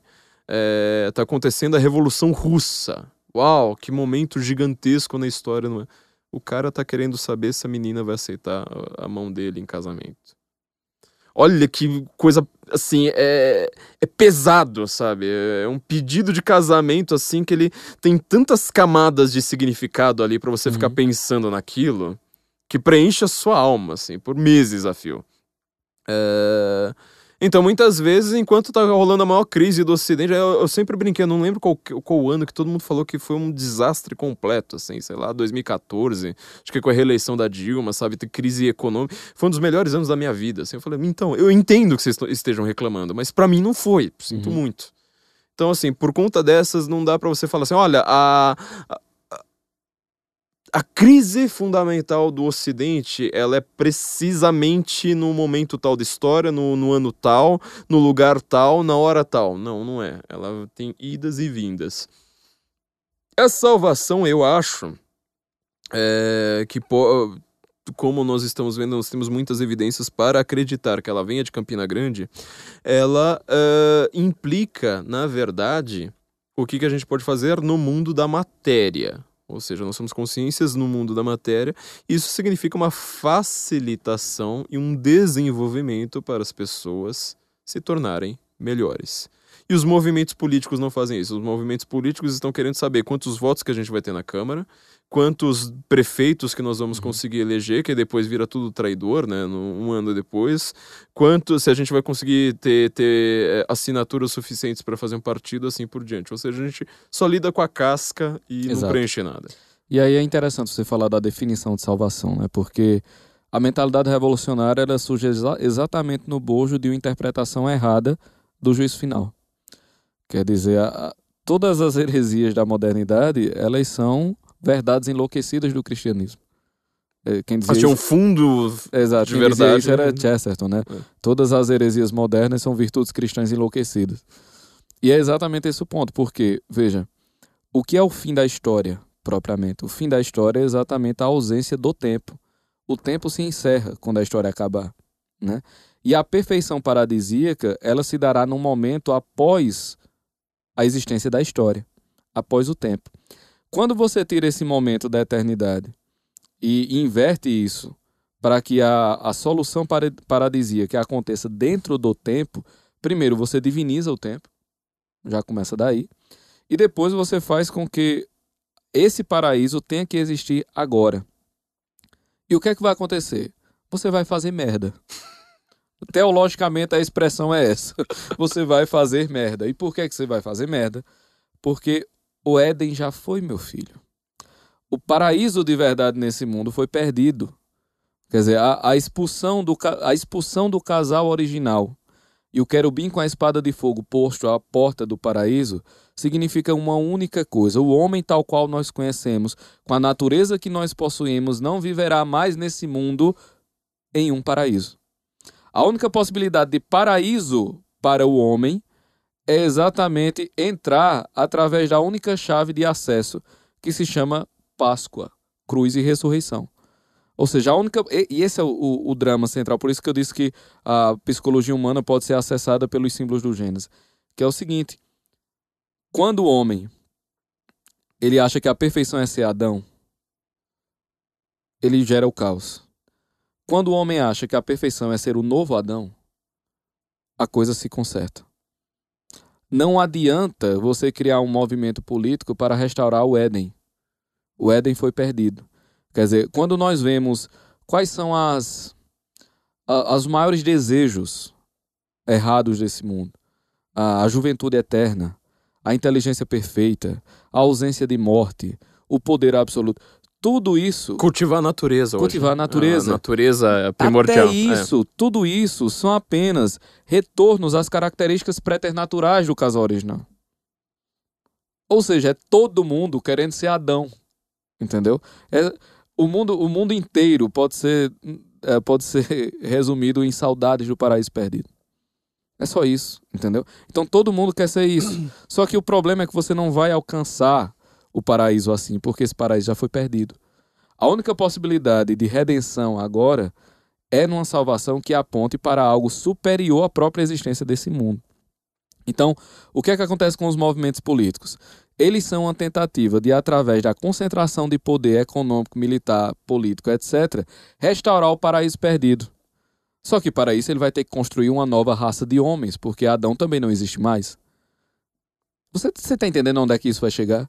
Então, se você pega comunismo, se você pega o nazismo, se você pega os movimentos identitários, se você pega toda essa porcalhada, se você pega o cyberpunk, o cyberfeminismo, tem isso também para quem não conhece, é uma coisa deliciosa. Se você pega os movimentos que vão começar a surgir agora de transposição da consciência, transhumanismo, de, o transhumanismo que ah, com a computação quântica a coisa vai dar um salto que a gente nem imagina. Então, se você pega tudo isso que está acontecendo, nada mais é do que tentativa de restabelecer o Éden aqui nesse mundo. E veja só, as pessoas estão tão viciadas por uma linguagem técnica, por uma linguagem de precisão materialista científica, que quando eu falo isso, elas encaram assim: mas o Éden não existiu. Homem, é irrelevante. Entendo o que eu estou querendo dizer. Isso é um arquétipo que está, está na Exato. sua psique. A existência ou não, a gente vai tirar. Dane-se gente... se você é o Exato. cara mais materialista do mundo, tá ali dentro de Exato, você. Exatamente. A, a existência a gente até discute depois. A questão é. aqui é outra, de outra natureza, entendeu? Então, o movimento de salvação do Ocidente, ele pode ser exatamente a base de destruição do Ocidente. Sim. Porque o Ocidente não foi construído, as maravilhas do Ocidente não foram construídas tendo em vista a restauração do homem adâmico, mas tendo em vista a restauração do homem cristocêntrico. Então, o homem crístico, para usar uma expressão mais conhecida nos meios teológicos, ele é a única possibilidade de redenção. Se você quer criar um movimento político para o restabelecimento do Éden nesse mundo, você não está salvando ninguém, você está condenando todo mundo. Certo? Para começar. Então, não é esse o ponto. Não pode ser esse. Então, a salvação do Ocidente começa pela tentativa de não salvá-lo. Salve-se. Depois você pensa em salvar um Ocidente. Salve-se você salva o Ocidente. Né? É aquela cristalizado na frase maravilhosa de Santa Teresa de Calcutá, Madre Teresa, quando, quando ela diz o seguinte: Você quer salvar o mundo? Vá para casa e ame sua família. É disto que ela está falando. Entendeu? É, é disso que ela está falando. Porque senão, a tentativa de salvação, que é uma virtude cristã, ela é enlouquecida para o projeto revolucionário. Quer dizer, o que era a Revolução Francesa, se não uma tentativa de, de de salvação através do restabelecimento de um Éden perfeito. Isso era a Revolução Francesa. O comunismo era isso. Todos os movimentos totalitários do século XX são isso. E os que vão surgir são isso também. Então, assim, tem que parar com essa palhaçada. Por isso que eu lembro de uma palestra antiga, quer dizer, para mim antiga, né? De, do professor Olavo, lá na década de 90, que ele estava no, no auditório da OAB. Você lembra dessa palestra? Tô tentando lembrar agora, não, de cabeça assim não. Eu já assisti tanto que, assim, quando, quando eu descobri o professor, né, eu ficava assistindo esse negócio direto, um vídeo atrás do outro, um vídeo atrás do outro.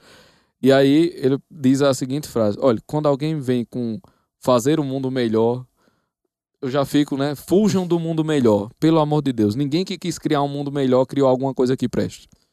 É, é, eu chamo de os mundo melhoristas, né? Os mundo melhoristas são uma das piores raças que existem. Exato. E você falou aí sobre o fim da história, eu tava falando justamente sobre isso. Aliás, é, alguém me perguntou num, num story recente o que, que seria pior que escola de Frankfurt, né? Porque agora, de repente, o Brasil descobriu que, que existe escola de Frankfurt. Uhum. O que mostra que nós estamos muito mais avançados intelectualmente que os Estados Unidos, porque lá é impressionante você chegar para um americano e começar a falar de Gramsci. E ele fica assim, tipo, hum, e aí ele começa a regalar os olhos quando você vai falando, que ele fala, gente, agora eu entendi o que está acontecendo com os Estados Unidos. Eu falei assim, então, Gramsci, ele Exato. começou, é, o Brasil é o país mais gramscista do mundo, sempre disse isso. A Itália, que formou o Gramsci, ela não aplicou Gramsci. Gramsci foi muito mais aplicado na França e depois no, no, no Brasil. E, curiosamente, o partido mais gramscista do mundo inteiro se chama Partido dos Trabalhadores, né? É o PT aqui no Brasil, agora esqueci o cara que fundou a civilização brasileira, editora da civilização brasileira.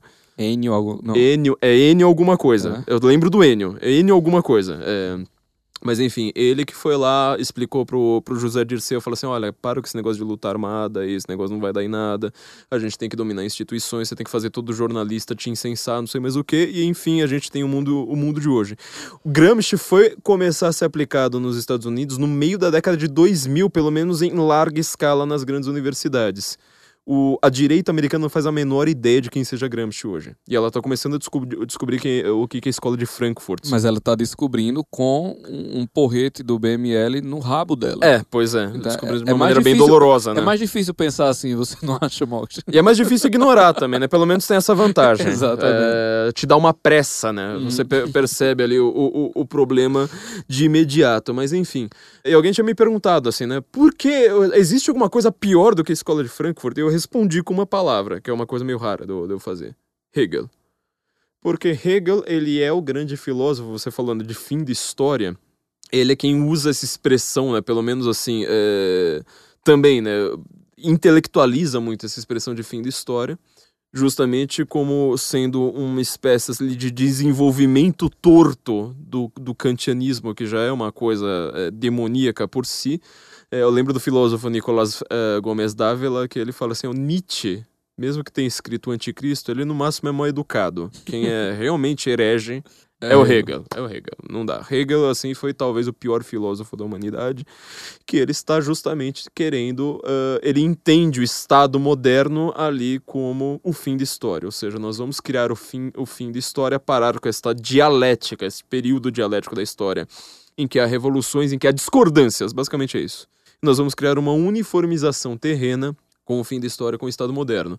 E o Marx ele faz uma pequena correção, na verdade, né? Toda a filosofia do Marx, todo mundo vai lá e fala Marx, Marx, Marx, é simplesmente uma simplificação extrema da filosofia do Hegel, que ele faz, na verdade, assim, duas pequenas correções. Em primeiro lugar, ele corta todo o idealismo dele, que teria divinização desse Estado moderno. Em segundo lugar, ele diz que o Estado moderno capitalista, ele é um mal em si porque ele não se sustenta a longo prazo, ou seja, os proletários tomariam os meios de produção e criariam o verdadeiro Estado moderno, que seria uh, o verdadeiro fim da história, aliás, que seria o, Estado socialista. Dali ele fala, o fim verdadeiro da história seria o comunismo, e você pega toda a biografia do Marx, eu, eu vi que eu teve alguém que é, compilou isso, acho que em toda a, a, todos os livros, jornais, diários, tudo que você vê do Marx, tudo que ele fala sobre essa, esse comunismo está em 16 páginas.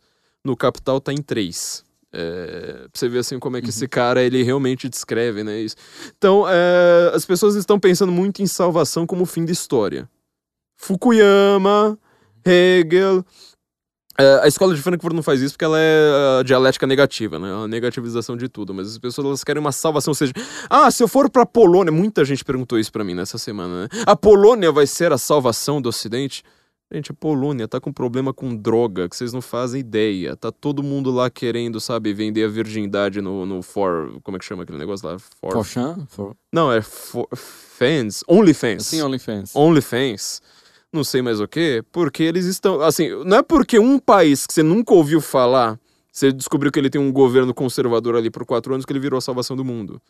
Entendeu? Então a gente precisa realmente. é Só, só um complemento aqui meio materialista que eu, Não, que eu tá dei para, para essa sua questão né, da, da salvação. Mas exatamente isso, tá corretíssimo. Pedro, é, agora eu quero uma, uma parte prática. A gente, então, tá vendo que a gente precisa salvar Hum. A nós mesmos, salvar nossas almas, sobretudo, entender que alma também é um conceito que até os materialistas precisam usar eles, mas, tipo, ó, a alma aqui não é só a matéria, o corpo, porque senão as pessoas também caem no, no libertarianismo, né? Tipo, ah, não, é só no- você não. não o, o problema é você me cobrar imposto. Se você não cobra imposto meu, aí tá tudo, tu- tá tudo em ordem, está tudo salvo, né? Ah, tem, tem gente que crê nessa, ne- ne- nesse reducionismo. Mas como que, como que a gente pode começar a elevar nossa, nossas almas para começar comprando os cursos do- da formação ali do Instituto Borborema, inclusive do meu curso, institutoborborema.com.br. Não se esqueça. Flávio é, Mock, a gente tá lá com dois cursos, Com dois impressionantes, certo? Não percam. é, pois é. O que, que a gente deve fazer além Ai. de comprar meus cursos e cursos de toda a galera aí? Cara, sinceramente, sinceramente, Rezar. Primeiro. É. Porque ah, sem a graça nada se pode fazer, esse é um primeiro ponto. Então me parece que uma vida espiritual sólida, e aí se você não acredita em nada, mas deveria, mas se você não acredita, por vida intelectual entende-se vida superior. E não é a vida superior afetada do cara que tem nojinho e refugia-se no latim. Então, ah, não vou trabalhar de Uber, porque isso vai atrapalhar, minhas aulas de Rafael Falcon. isso vai atrapalhar meu latim, né? Eu estudo latim, como é que eu vou lavar roupa ou como é que eu vou pegar um trabalhar de Uber? Não, você é um palhaço. Você é um palhaço, cara. Assim, você- é, é um negócio tão nojento isso que você tá dizendo. Tão nojento, tão asqueroso que não é nem digno. Não é nem digno. Então, se você realmente quer fazer alguma coisa, primeiro, sustente-se a si mesmo e sustente aqueles que você tem responsabilidade. Sem reclamar, com dignidade, como gerações humanas fizeram antes de você, como nossos avós faziam, como nossos bisavós faziam, e estava tudo bem porque a vida é essa. Né? Então, assim. Que a gente perdeu o paraíso, tá vendo? A gente perdeu, exatamente. Então, assim, comerás com o suor do teu rosto. Esse é um ponto. Quer dizer, o cara, você tem que ter uma vida espiritual e você tem que ter uma vida prática, inclusive em nível financeiro. Uma vida de trabalho, uma vida de estudo, uma vida de oração. E mais, espelhar-se no exemplo dos grandes homens. Né? Tipo, tá lá, o cara tem uma, uma Teresa Dávila. Aí você vai olhar pra Manuela Dávila. tá aqui.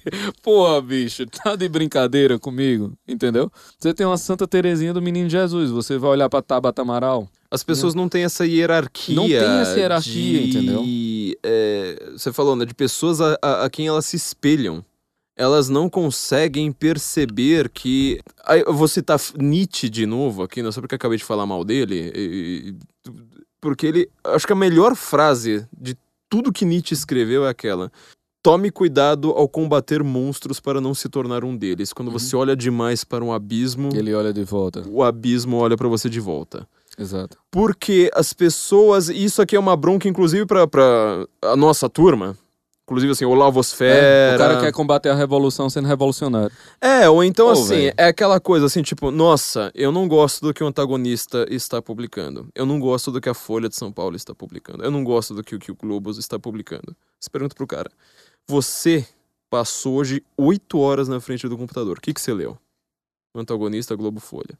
Tipo, só, única e exclusivamente. Não, mas alguém precisa ler pra criticar. Tá, mas você escreveu um artigo contrário? Se você não, lê um, não escreveu um artigo contrário, se você não informou as pessoas dos não adiantou nada. Não fez nada. Você não adianta. Você simplesmente está lá enchendo o seu corpo de tranqueira. Eu falo isso como uma autocrítica, porque assim, eu passei talvez uns 15 anos da minha vida, não só com problema financeiro, sabe? Porque eu tava lá falando, nossa, não, pra, primeiro eu preciso cuidar do meu grego. Uhum.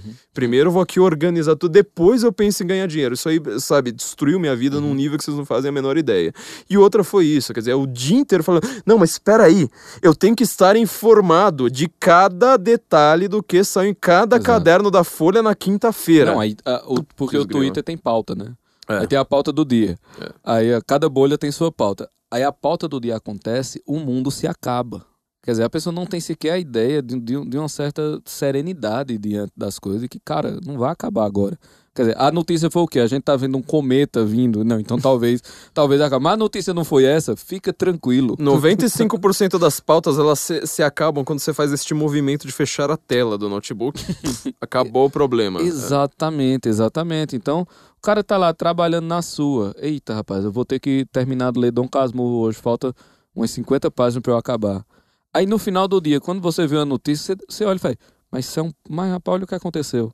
Esse povo tem jeito mesmo, não. Aí você volta pra Dom Casmurro. Exatamente. Entendeu? Isso é um povo otário, olha mesmo, minha Nossa Senhora. Aí você fecha e vai voltar a ler, porque, né? Tá e ali. às vezes você vê uma notícia horrível, deu uma risada. Fala, ah, mas, pô, sabia. Ó, ó, a merda, a merda, a merda. Ah, sabia. Ah, é o ser humano ali, ó. Veja, Flávio, quando o cara tá muito ocupado devotando-se a algo verdadeiro, as coisas falsas têm menos apelo. Esse é o ponto. Quanto menos você olha pro abismo, menos o abismo olha de volta. Olha. Então, quando o cara tá lá fazendo coisas que importam, e por coisas que importam, não quer dizer coisas que importam para os outros. Quer dizer, coisas que importam dentro da sua estrutura de vida. Quer dizer, se você está ocupado lavando a louça ou limpando a, a, a bunda do menino, né? Que ele tá, ele tá, o menino tá com dor de barriga, e você tá lá limpando o menino, cara, você não tem tempo de estar tá vendo o que Jandira Fegali tá achando de, de tal ou qual situação. Tá entendendo? No final do dia, quando o menino estiver dormindo, com a bunda limpinha, aí você olha a Jandeira e fala, oxe, pelo amor de Deus, olha o que, que essa mulher tá fazendo. Pronto! Acabou-se, entendeu? Você vai viver sua vida. Aí tem alguma coisa que você, sei lá, uma notícia específica que vai lhe afetar, você diz, é, eu vou tomar cuidado com esse ponto aqui. Pronto. Quer dizer, existe um nível de serenidade que só se alcança no contato com a realidade. As bolhas da internet e a política não são uma realidade. Se você fica nessa noia Bem, você pode morar no centro de São Paulo com seu Twitter. Entendeu? É. Você está, na... do, está do mesmo jeito. Você, na verdade, está na Cracolândia, provavelmente. Exatamente. Porque, assim, são estímulos frequentes uhum. e que você não consegue mais viver sem e aquele estímulo. E a gente está falando isso como imagem, mas não é só uma imagem. Não, é a mesma... preciso, Dopamina inclusive. é a mesma Exato. coisa. Eu tô falando para todo mundo ler o livro do Cal Newport, Digital Minimalism. Eu não sei pronunciar a palavra digital em inglês, uhum. que eu acho uma das palavras mais difíceis de pronunciar uhum. nessa língua. Digital Minimalism. Uh, e ele começa descrevendo exatamente isso. Ele falou: se você for. Obviamente, eles não fazem mal da mesma, da mesma uhum. forma. Mas se tivesse, por exemplo, é, um rehab de Facebook, seria ver as pessoas elas saem do crack mais facilmente do que elas saem do vício em rede social. É, pois é impressionante. Ele vai mostrando estudos científicos, já que, uhum. que é autoridade científica, né?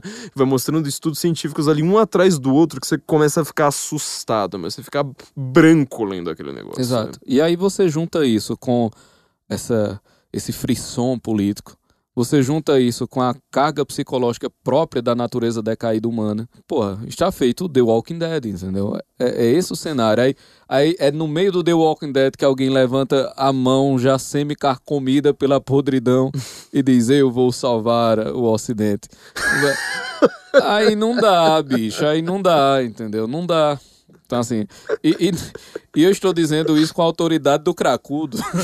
né? não, não, estou dizendo isso do Olimpo, mas de alguém que participa né, do negócio. Também isso é ser o, o ser humano com vida intelectual. Não, não é uma abstração pra gente, não. A gente não, tá nessa, gente nessa tá experiência, tá nessa mesma experiência de vida. Exatamente. Só que assim, tá percebendo o que tá acontecendo, né? Então, esse grau de consciência tem que ter, né? Todo o resto é discussão perdida, minha Nossa Senhora é tempo perdido, né? Eu estava lendo um livro que também me foi emprestado, ainda não devolvi, do, do professor aí, Rodrigo Gurgel. É, Confissões, do, do professor Rodrigo Gurgel, de, a respeito de, de, de, algumas ideias políticas tu tem. Agora, agora esqueci não só o nome do livro, como o nome do autor, mas o professor Rodrigo Gurgel pode me bater com ele quando ele pegar ele, pegar, pegar ele de volta. E uma das grandes discussões que existiu no fim da Idade Média pro começo do, do Renascimento, que foi, aliás, um dos piores períodos em ideias políticas em toda a história. É impressionante, assim.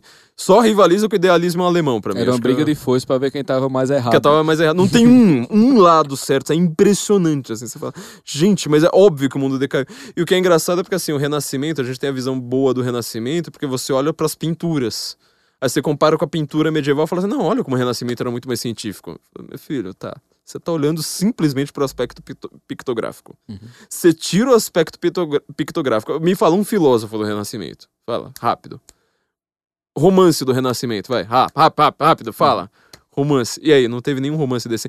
Então, quando você vai vendo todos os outros aspectos da vida, aquilo ali foi assim uma decadência humana com pinturas maravilhosas italianas. É, foi, foi exatamente isso que aconteceu. É, mas enfim. O e o- grande renascimento foi o do século XII, aí depois a gente, pois a gente conversa. mas uma das grandes discussões que eles estavam tendo, e que eu acho que assim, ela é extremamente atual, é que tinha um grupo de algumas pessoas, de alguns pensadores, que eles achavam que instituições iriam. boas instituições iriam criar boas pessoas, e um grupo que achava que boas pessoas iriam criar boas instituições. E este gru estes grupos eles eram bem heterogêneos, porque eram pessoas que discordavam entre si em todos os outros aspectos, né? Mas Uhum. nessa discussão tava cada um ali pro seu canto. E eu achei bastante curioso, porque eu sempre achei que boas pessoas criassem boas instituições, como Uhum. você mesmo afirmou aqui agora. E quando você vai vendo o desenvolvimento das pessoas que achavam que, na verdade, você iria criar boas instituições, não sei como, com pessoas ruins e elas iriam criar boas pessoas, as instituições iriam criar boas pessoas, você vai vendo assim, o desenvolvimento daquilo, você fala assim, cara, mas assim, vocês são também umas bestas quadradas, né? Era óbvio, mas você, falou assim, olha, será que se eu colocar merda aqui, aí sair aqui pelo tubo, aí sair do outro lado, vai ter merda? Aí tem merda, dá merda. Aí os caras ficam assim, nossa, gente, mas deu merda. Por que, que será que deu merda? Porque as pessoas eram umas merdas. Uhum. E o resultado foi, foram umas merdas. Você reparou como é que as pessoas estão, à direita e à esquerda, fa- fazendo exatamente isso? E como a disputa pela educação é, o, Ah, meu Deus do é a céu. pedra de toque, assim. a, tipo, a di- a discussão de educação da direita é um negócio de dar uma dor no coração. É, já de dá dar uma dor na barriga, na verdade. É, você, você foi mais visceral. Mas, olha, nesse aspecto, eu fico com a frase do poeta Bernardo Souto, lá de Recife. Jamais perdoarei a esquerda por me fazer ser de direita. pois é.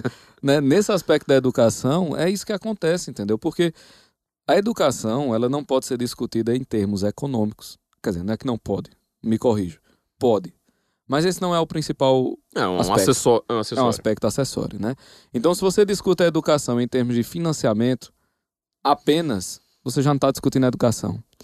Se você discute a universidade em termos de profissionalismo, você já não está discutindo a formação universitária. Porque se a formação superior ela é profissional, ela já não é superior. Leiam o relatório de 1828, por exemplo, que é um, é um livreto, um relatório fininho, né? Quer dizer, no momento em que você torna o ensino superior o ensino profissionalizante, você destrói a possibilidade de ensino superior. Ensino superior pra você aprender a pensar, né? Pra você ter uma profissão. Exatamente. Quem pode o mais, pode o menos. Voltamos. Então, eu duvido muitíssimo que Aristóteles não pudesse ser um engenheiro. Eu duvido muitíssimo que Aristóteles não pudesse ser um pedagogo, no- nos termos modernos. Ou médico, né? O pessoal tem essa coisa. Ah, mas Aristóteles viveu há dois mil e pouco. Meu filho, se Aristóteles chegasse na frente de um computador, ele ia dizer, olha, que máquina interessante, como é que faz? Em uma hora, ele estaria sabendo usar mais do que você. Mais do que você, exatamente. Então deixa de palhaçada, né? Isso é um, um cronocentrismo maluco. Então, assim, é, a educação ela tem que ser discutida em termos completamente diferentes do debate público à direita e à esquerda. E eu arrisco dizer, o debate à esquerda, mesmo em seu nível ah, megalômano e luciferino, está mais adequado, tá mais ao- coerente. está mais coerente ao, ao, as- ao- como é que eu vou dizer, a atmosfera do que é educação do que a direita. E o objetivo, né? Porque eles falam assim, não, eu quero que o jovem ele seja um apertador de parafuso, que depois ele é o apertador de parafuso gourmet hoje, né? Porque assim, tem muito advogado, médico, não sei mais o que, que ele só sabe fazer aquilo que ele foi ensinado na faculdade Uhum. e ele se acha top das Olha, galáxias. boa parte dessa nossa crise sanitária com o Covid é porque a gente tem um batalhão de médicos que não entenderiam do Casmurro. É, pois é. É não isso. entenderia não só Dom Casmurro, porque aí você já tá ó, ó, num exemplo bem elevado, assim. Ele não entenderia um um documento médico do especialista que eh, tá na, faz porta a porta com ele ali no mesmo consultório, mas ele é de outra especialização. Eles não entendem, eles não entendem de verdade. Vou te dar um exemplo muito simples, né? É, como todo mundo uh, acho que acaba percebendo até pelo podcast, eu tenho um refluxo ferrado. Eu tenho um refluxo muito sério. Eu passei por muitos médicos, meus dois últimos médicos foram maravilhosos, assim, eles são realmente muito bons. Mas antes disso, o que, que, mais acontecia, eu virava e falava assim, olha, tem aqui problema de refluxo, não sei mais o que, não sei mais o que, não sei mais o que. Assim, ah, tá, beleza. Então você precisa trocar isso na alimentação, trocar isso na alimentação e fazer aquilo ali. Eu falei assim, tá, beleza. Só que tem um problema, esses problem... isso aqui que você tá me mandando trocar na alimentação não funciona no meu caso. Ah, então eu vou te mandar para outro especialista.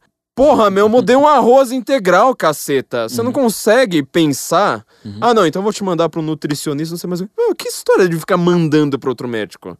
Cara, você é especialista em estômago, especialista em refluxo. Eu chego lá com meu estômago com refluxo, você não consegue resolver Exato. esse problema. Então, assim, não é só o Dom Casmurro. Ele não consegue interpretar uma, um documento muito mais simples do que o Dom Casmurro, que é a especialidade do amigo dele. Fala assim: olha, olha, no caso aí dessa disso aí que você tá falando, ó, essa, este alimento específico não vai servir por causa dele. Ah, então manda para outro especialista. Porra, gente, aí, né? Especialista, enfim, né? Tinha que ser escravizado. é uma solução aí, pessoal. Pensem, reflitam, meditem né, sobre isso. Mas, veja, nada do que nós estamos padecendo hoje seria possível sem esse processo de destruição inteiro que a gente escreveu sem essa derrocada da educação que a gente está falando agora. No final, no final, a autoridade científica ela não teria autoridade nenhuma para fechar bar nenhum em São Paulo se as pessoas não tivessem sido treinadas para acreditar na ciência como um novo sacerdócio. Uhum. Desde o ensino fundamental, ensino médio, show business, todo mundo a, pensa desses termos. Então, o que nós estamos vendo é o seguinte: é o resultado último, quer dizer, até agora, de uma cosmovisão completamente errada. E não há como mudar isso se você não muda a cosmovisão de base. E você só muda a cosmovisão de base se você mudar em 180 tudo que está aí. Né? Então a, solução não vai vir. Ah, se a água salgada, meu filho, não mata a sede, a solução não vai vir de botar mais sal. Né? O cara quer combater a revolução sendo revolucionário. É, eu digo isso do mundo católico. Né? Você quer combater a, a teologia da libertação esquerdista sendo dizendo que a igreja é de direita. O que é um negócio completamente ridículo. Absurdo. é um negócio assim, que é, é, é de um nível de, de estupidez gigantesca. Você colocou, só colocou material na frente do espiritual, a primeira coisa que você fez. Exatamente. A primeira coisa que você Não, fez e, foi negar Cristo. E, e, e, categorias políticas que vieram a existir quando a igreja já tinha seu milênio e meio percorrido. Então, é claro que é, é completamente desnecessário, né? Mas, enfim, o que é que eu quero dizer com tudo isso? Que tem que ser consertada a cosmovisão. E a cosmovisão tem que ser consertada de indivíduo a indivíduo. Né? Então, para começar, essa noção de que o que está perto é mais importante do que o que está longe, que aliás é um dos princípios de DSI, de doutrina social da igreja. O problema pertence àquele que está mais próximo do problema. Então, o que está perto é mais importante do que o que está longe. Isso significa dizer, meu filho, que a sua mulher e filhos é mais importante do que a opinião de Dória. E a opinião de Dória só se torna importante na medida em que ela atrapalha a sua relação com sua mulher e seus filhos. Na verdade, a tá opinião entendendo? do Dória, ela só se torna importante por atrapalhar. Exatamente. Você poderia também, é, mas enfim. É, mas eu entendi o exemplo. É isso. É, é, é esse o ponto, entendeu? Vá para casa, ame sua família se você quiser mudar o mundo. Então, esses valores básicos, eles têm que ser retomados. E isso é, de fato, vida intelectual em altíssimo grau. Olha que bonito. Eu vou falar uma coisa já uh, indo para encerramento, que é o seguinte: muita gente tem falado, ah, que como é que eu vou fazer para convencer as pessoas? Eles querem fazer o sacerdócio, né? Uhum. É, de, de, uma maneira contrária. Aliás, só um parêntese rápido, né? Meu curso no Brasil Paralelo, tem um link do Brasil Paralelo aqui na descrição, estou explicando exatamente isso, né? Mídia é, é mito, mídia e linguagem no qual estou explicando exatamente como jornalista hoje ele não está querendo te informar. Você não conhece nenhum amigo seu que entrou em faculdade de jornalismo. E se você fez faculdade de jornalismo, você sabe disso melhor ainda, porque aí você está exatamente nesse, nesse ambiente, que o cara falou assim: não, eu quero fazer faculdade de jornalismo para informar as pessoas. Isso não existe. Ninguém, ninguém quer ser uhum. repórter. É, raríssimos, raríssimos querem falar assim: não, eu vou ser um repórter investigativo, que eu vou pegar as contas do Odebrecht e descobrir, é, sabe, Isso não existe. E, aliás, boa parte dos caras que fazem isso de fato eram ex-policiais ou gente que trabalhou com direito, gente que trabalhou com advocacia, coisas do tipo, que acabou indo trabalhar com jornalismo. Mas eles nem eram jornalistas de, de, de de formação. E o jornalista, ele hoje, ele quer ser uma outra coisa, que é o sacerdote. É exatamente o termo, inclusive, que eu uso no curso, né? Porque ele quer definir o que é verdade e censurar o que, que é supostas fake news. Ele quer diz, dizer que ele vive no mundo da pós-verdade, porque ninguém mais concorda com ele, com a sua visão, né, como um indivíduo ideológico que quer colocar a sua cosmovisão aplicada às outras pessoas. E ele é um indivíduo que ele quer definir comportamentos aceitáveis ou não. Ele é um druida. Ele é um druida. Ele é um uhum. druida eu acho que se colocar um chapelão de druida na uhum. Globo News, ela seria mais honesta. Certamente. Só que ela não seria sábia como os druidas, pelo menos supostamente, deve, é, deveriam uhum. ser, né? É, então ela quer justamente te carregar, ela quer te empurrar para acreditar em coisas, determinar seu comportamento, determinar com quem que você vai se relacionar, assim por diante. Então não se esqueça, o link tá na descrição, você vai ser membro do Brasil Paralelo, tem curso aí, Rafael Nogueira, toda essa galera aí, para todo quanto é lado, inclusive tem este meu curso. Seja um membro aí pelos nossos links. Mas enfim, voltando a... Uh fechando parênteses aqui do, do, do, do, que você está dizendo, que eu acho é o seguinte: as pessoas querem falar assim, mas como é que eu vou convencer as pessoas, né? Como se assim, o, o trabalho agora, agora fosse virar testemunho de Jeová, uhum. bater de porta em porta, né? E falar assim: olha, você quer conhecer a palavra do conservadorismo burkeano? Uhum. É, que é uma das. Você já ouviu a palavra do Sr. Burke? É, pois é. É uma das ideias mais estúpidas que nós temos, né? Dentre não sei quantas mil ideias, ideias estúpidas. Primeiro lugar, porque ela está trabalhando no, no, no nível mais baixo dessa guerra, ou seja, no nível político. Ela não está trabalhando no nível intelectual, no nível simbólico, no nível linguístico, no nível espiritual, que é o mais importante, assim por diante. Segundo lugar, que é o seguinte: sabe como que se convence as pessoas? Seja legal. Você já viu algum direitista tentando ser legal? Você tem que ser admirado, meu amigo. Ah, mas eu conheço, sei lá, um monte de gente, inclusive o próprio Morgan, que ele dá uma resposta atravessada, ele gosta de ser desagradável, etc. Então, mas assim, eu faço isso porque algum conteúdo eu tenho pra pessoa querer ficar aqui me ouvindo por duas horas, entendeu? E aí ela vai lá me tem uma certa tolerância com as minhas respostas atravessadas, porque ela vê que para eu ter esse conteúdo, é, meu nível de paciência com imbecilidade automaticamente numa balança igual à lei da física, ela fica é, desequilibrada. Mas você tinha que ser uma pessoa mais agradável. As pessoas da direita, essas pessoas que estão querendo salvar o Ocidente, elas precisam ser agradáveis.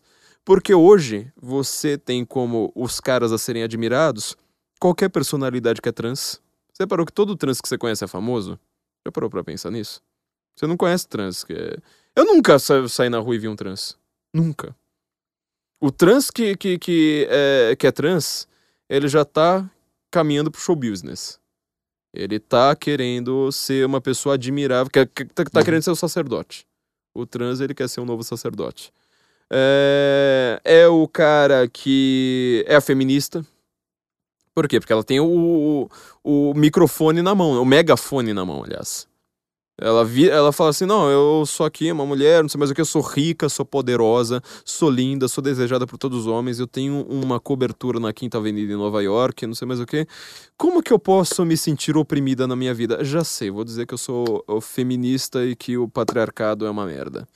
Pronto, ela escreve o seu artigo na Vanity Fair e vira a nova onda do feminismo e todas as, as menininhas aqui, sabe, do, do, de Itaquera que, que, que, que votam no, no, no Haddad vão lá e falam assim: olha, tá vendo? Eu preciso ser como aquela mulher.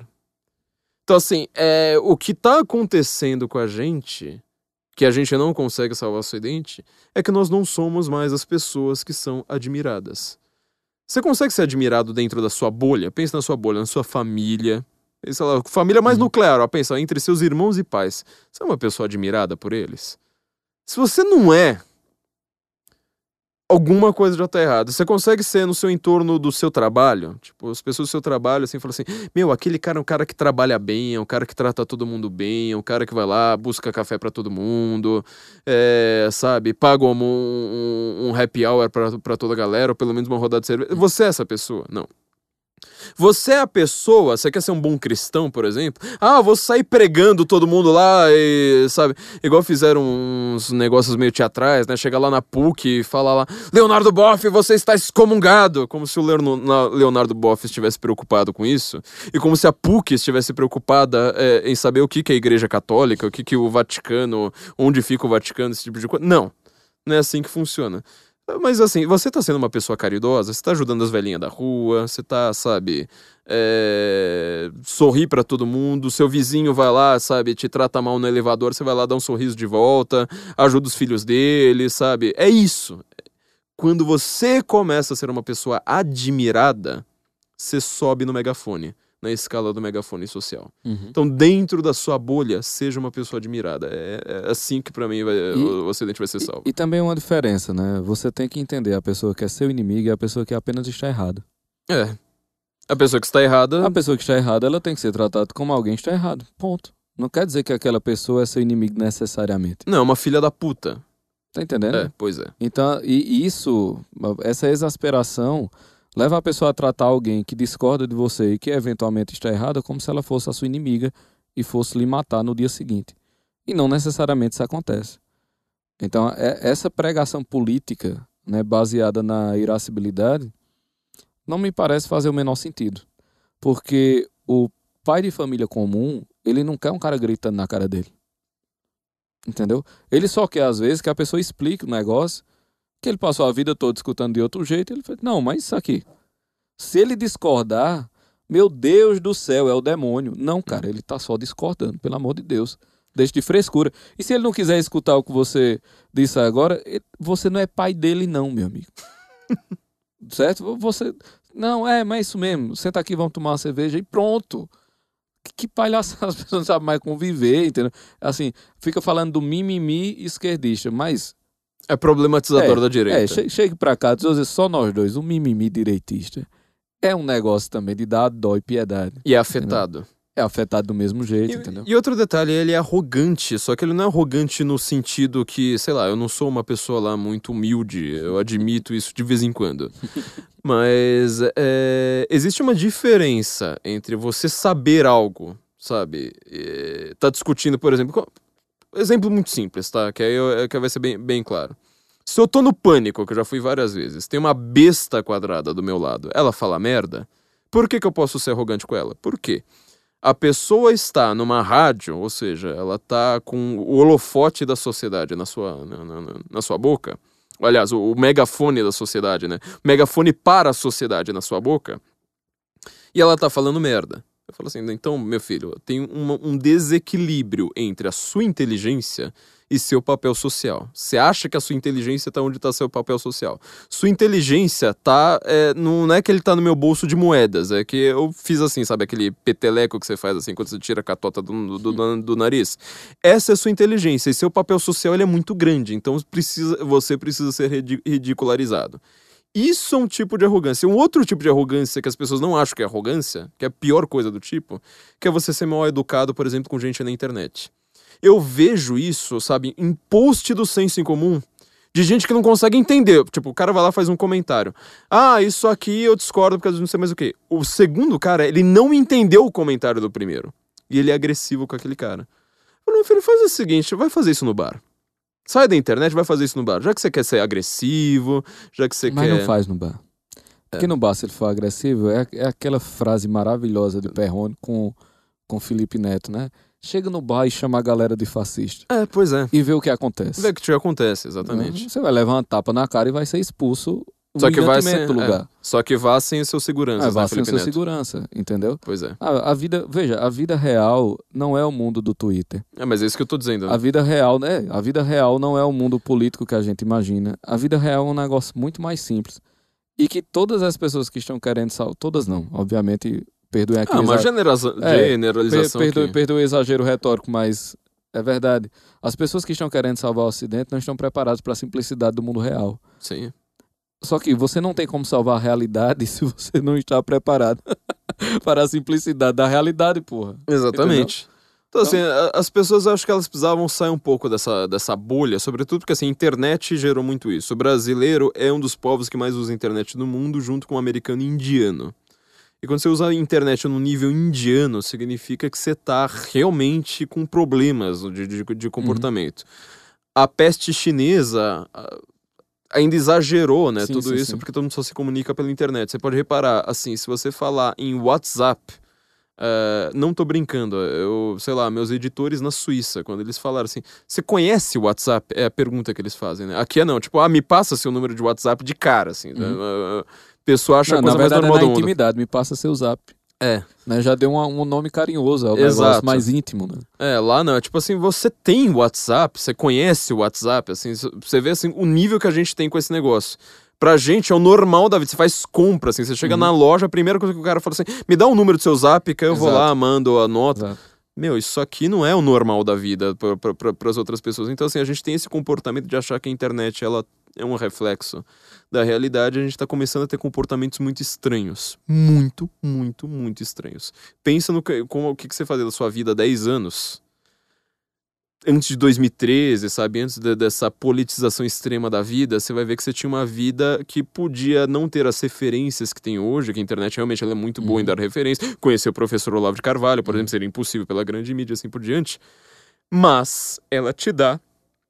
Ela tem um ônus. O Facebook ele não é de graça. Eu escrevi um Exato. texto falando sobre isso. O Facebook não é de graça, ele cobra sua alma. Então toma muito cuidado com isso aí. Exatamente. Pedro, considerações finais? Uh, muito obrigado. Ah, é um, porra. É um prazer estar aqui. Depois de, de uma aula dessa, você vai falar muito obrigado. Você tá muito cansado, obrigado, né? Mas é um, é um prazer, de fato, estar aqui. Amanhã. Amanhã? Amanhã. É que a, a, a, gente tá gravando, eu não sei quando que as pessoas vão ouvir. Ah, é verdade, elas vão ouvir, é verdade, ontem. É elas vão ouvir ontem, mas elas enfim. Elas vão ouvir ontem, é, pronto, Pois é, elas vão ouvir ontem. Aqui a gente modifica o tempo, galera. Aqui é. é já que a gente tava falando do tempo, né, essas pessoas achando em fim de história, exatamente. não sei o quê. Não, mas é um prazer, cara. Um prazer de coração. Assim, sempre que puder, eu tô por aqui. Eu sempre? Então tô, possa sempre. É, eu quero que você passe. E, e, me, e me, procurem lá também, a, a Pedro Augusto Underline PS. Underline né? PS. É, exatamente, lá no Instagram. Esse mês eu tô fazendo uma série, é, Flávio, Uh, raízes espirituais. Uh, o mês passado eu fiz uh, o aulão Raízes Espirituais da Preguiça. Né, que todo mundo fala de procrastinação, não sei o que, não sei o que, sim, meu filho, mas as pessoas já tinham ah, concepções bem, bem mais arredondadas e bem mais profundas desse tipo de palavreado né, há dois mil anos. Então, se você pega os monges do deserto, se você pega a patrística inteira, então, enfim, eles já estavam falando isso num nível que provavelmente você não vai escutar em nenhum curso por aí. Então eu pego esse pessoal e traduzo uhum. né, nos aulões. E o próximo aulão, provavelmente na primeira semana de março, vai ser Raízes Espirituais da Inveja. Sensacional. Entendeu? Porque a, inveja, é uma, assim, sempre o invejoso é o outro, né? É. Mas, mas não é isso de maneira alguma, né? Nós somos muitíssimo invejosos, padecemos de inveja. Inclusive, uma, uma coisa que eu vou falar é sobre a inveja que existe entre pais e filhos, que é uma coisa que é muito pouco explorada e que é uma base de destruição de muitos relacionamentos né, familiares, que de fato existe essa coisa. Enfim, mas no mesmo estilo das raízes espirituais da preguiça, né? Então, a, a, abordagem inteira, de maneira mais profunda sobre o assunto, aí bota literatura, a gente usa texto base, enfim. Coisa muito simples, muito tranquila de, de acessar também, que eu dou no Instagram a aula. Né? Faço um perfil privado, as pessoas têm acesso. Também pela enorme quantia de 57 reais o aulão vai sair. Então não tem desculpa, é uma pizza. Né? Não tem desculpa alguma, que é exatamente para a galera saber o máximo possível. Então, fiquem de olho aí, provavelmente na primeira semana de março. E aí a gente vai seguir. Eu vou tentar fazer essas séries porque tá dando certo até junho, julho, pegando aí a ira, gula, enfim, raízes espirituais. Eu vou falar duas coisas aqui rápidas. Né? É... Na verdade, uma primeira coisa introdutória. Os stories do Pedro estão entre os melhores de todo o Instagram. Então você precisa ver é, os posts dele, é, os stories dele. Estão no nível do Taiguara. Então é, é, é, coisa pesada, viu? É coisa assim. Só que o Taiguara não faz stories, né? Ou faz? Não faz, faz, ele faz. faz. faz.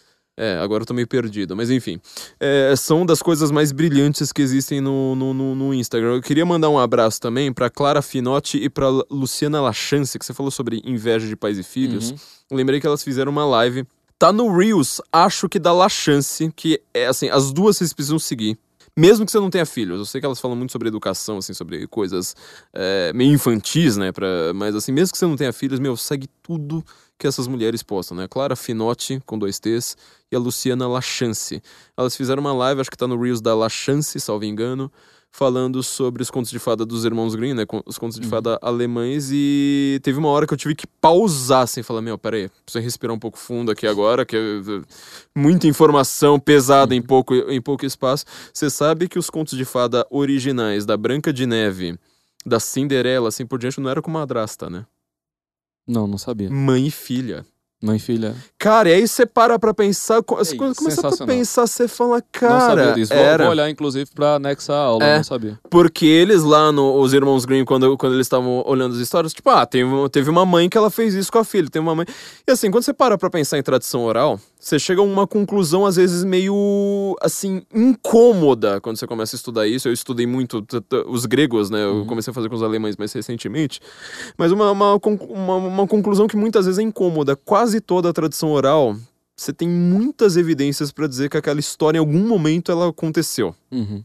E é, obviamente, o que a gente gosta do floreamento que vem claro, com, a, com claro, a tradição. Claro. Tá. Só que em algum momento, algum, aquelas histórias, assim, é difícil inventar, sabe?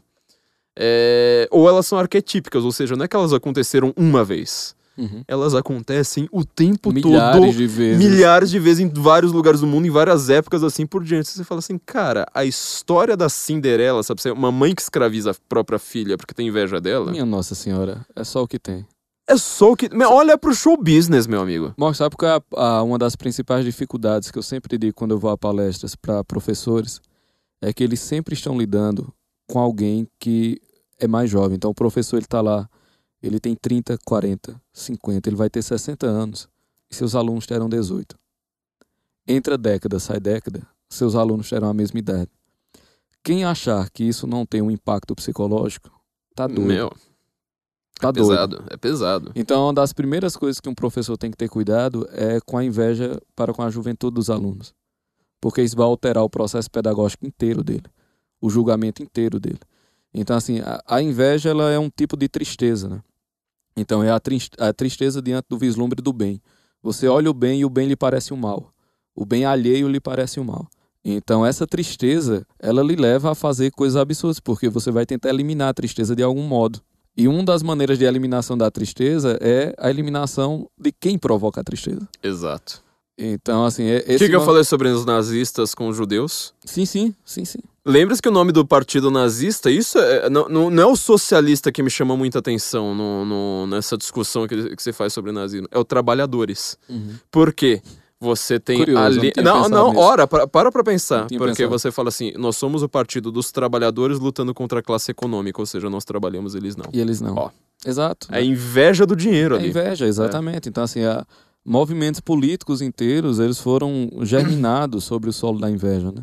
E se nós pegarmos nossa vida, muitos, muitas das nossas tristezas têm por base a inveja. E ela está camuflada sob outras coisas, porque, como diz o professor Olavo, a inveja é o único sentimento que se alimenta de sua própria ocultação. Né? Então, uh, e é também o que está lá em Ovídio, né? a gruta da inveja, que é a instância da inveja em gruta enorme lá nos profundos vales escondidos. Quer dizer, a, a inveja ela mora numa gruta que está escondida nos vales profundos. Então ela alimenta-se da sua própria ocultação. Isso é, é isso que eu tentar trazer à, à tona. Pois é, veja o caso, você quer um caso muito simples? Gretchen. Gretchen, aquela mulher que todo mundo conhece, ela tem uma filha chamada Tammy Gretchen. Eu não sei se você já reparou, a Tammy Gretchen é um pouquinho mais bonita do que a mãe. É um pouquinho, né? Volta o exemplo da Cinderela. Uhum. Só um pouquinho mais bonita. Não tô falando dela hoje. Tô falando dela quando ela era uma hum, mulher, né? Eu não tô falando dela agora que ela virou Carlos Bolsonaro. É, agora que ela é o Carlos Bolsonaro. Tô falando na época que ela era mulher. Ela era uma mulher, assim, que não é que ela é bonita, ela era, assim, tipo, um, o arraso da objetividade da, da beleza feminina. E você vê, e ela teve um monte de problemas psicológicos. Só que, assim, é uma menina que ela nasceu, cresceu e se desenvolveu à sombra de uma mãe que tinha poder poder, status e, e fama. Você não consegue perceber assim vários indícios de Cinderela sem madrasta nenhuma ali, é mãe e filha, é essa relação. Mas, mas eu vou é. ver, é, é o que? É um, um IGTV é dessa. Ah, puta, eu não sei o que é IGTV, eu não sei o que é Reels. Eu, eu tô tentando pegar aquele uhum. negócio uhum. lá, mas assim, me manda as perguntas e eu respondo não, e me, me manda, me manda depois. É da Luciana Lachance muito... com a Clara Finotti. Fiquei muito interessado. Cara, é... Muito interessante. Eu tive que até que pausar falando, peraí, peraí, peraí, peraí. Primeiro vou tomar uma água, uhum. depois eu volto pra, pra, pra, pra, esse negócio. E outra coisa, né? Tem uma série de livros, eu nem sei se ela foi completada sobre os sete pecados capitais. Eu não sei se você lembra. Sério que era sete pecados, alguma coisa assim. Todos eles com capa vermelha. Saiu nos anos 90. Você é muito novo para lembrar dessas coisas, mas enfim. Cada, chamaram vários do, do, dos grandes autores do mundo. Eu li. Do, do mundo não, do Brasil. Eu li o Ira, que era do Torero, que é um livro engraçadíssimo, né? Xadrez, Truco e Outras Guerras. Tinha o da Gula também, que eu achei sensacional, salvo engano, é do Veríssimo. E tinha o da Inveja, o primeiro da Inveja, que eu não gostei quando eu li. Eu, eu precisava achar esse livro em sebo para ver uhum. se eu, se eu vou gostar agora, quando crescido, né? Sem ler com uhum. 13 anos, mas enfim.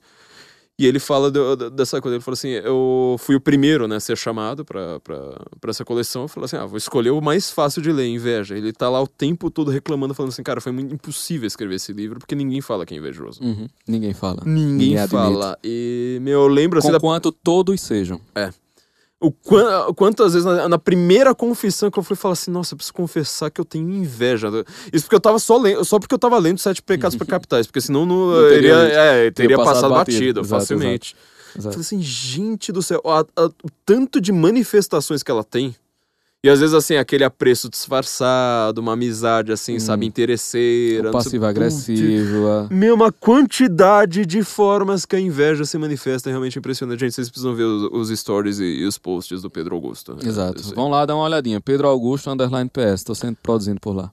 Entrem lá também no institutoborborema.com.br, tem curso. Meu, vocês viram a aula que foi esse cara aqui. É, cursos geniais, as pessoas são sensacionais.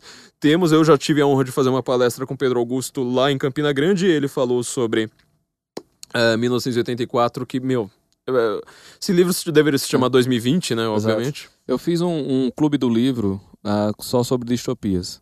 Então a gente pegou Admirável Mundo Novo, 1984 e Fahrenheit 451 né? Porque ele, eles dão, eles dão o eles dão, eles panorama geral, assim. né? Você pega ali a linguagem em 1984, você pega a, o domínio pela abundância e pela técnica científica em Admirável Mundo Novo, e você tem a destruição do imaginário e da, e da essência humana, da quietude e da percepção da beleza em Fahrenheit 451. Então você junta ali aqueles mundos ali, amarra com o nó de nós, né? Então você tem ali mais ou menos o que a gente está vivendo agora, né? Então eu achei interessante fazer exatamente por isso. Né?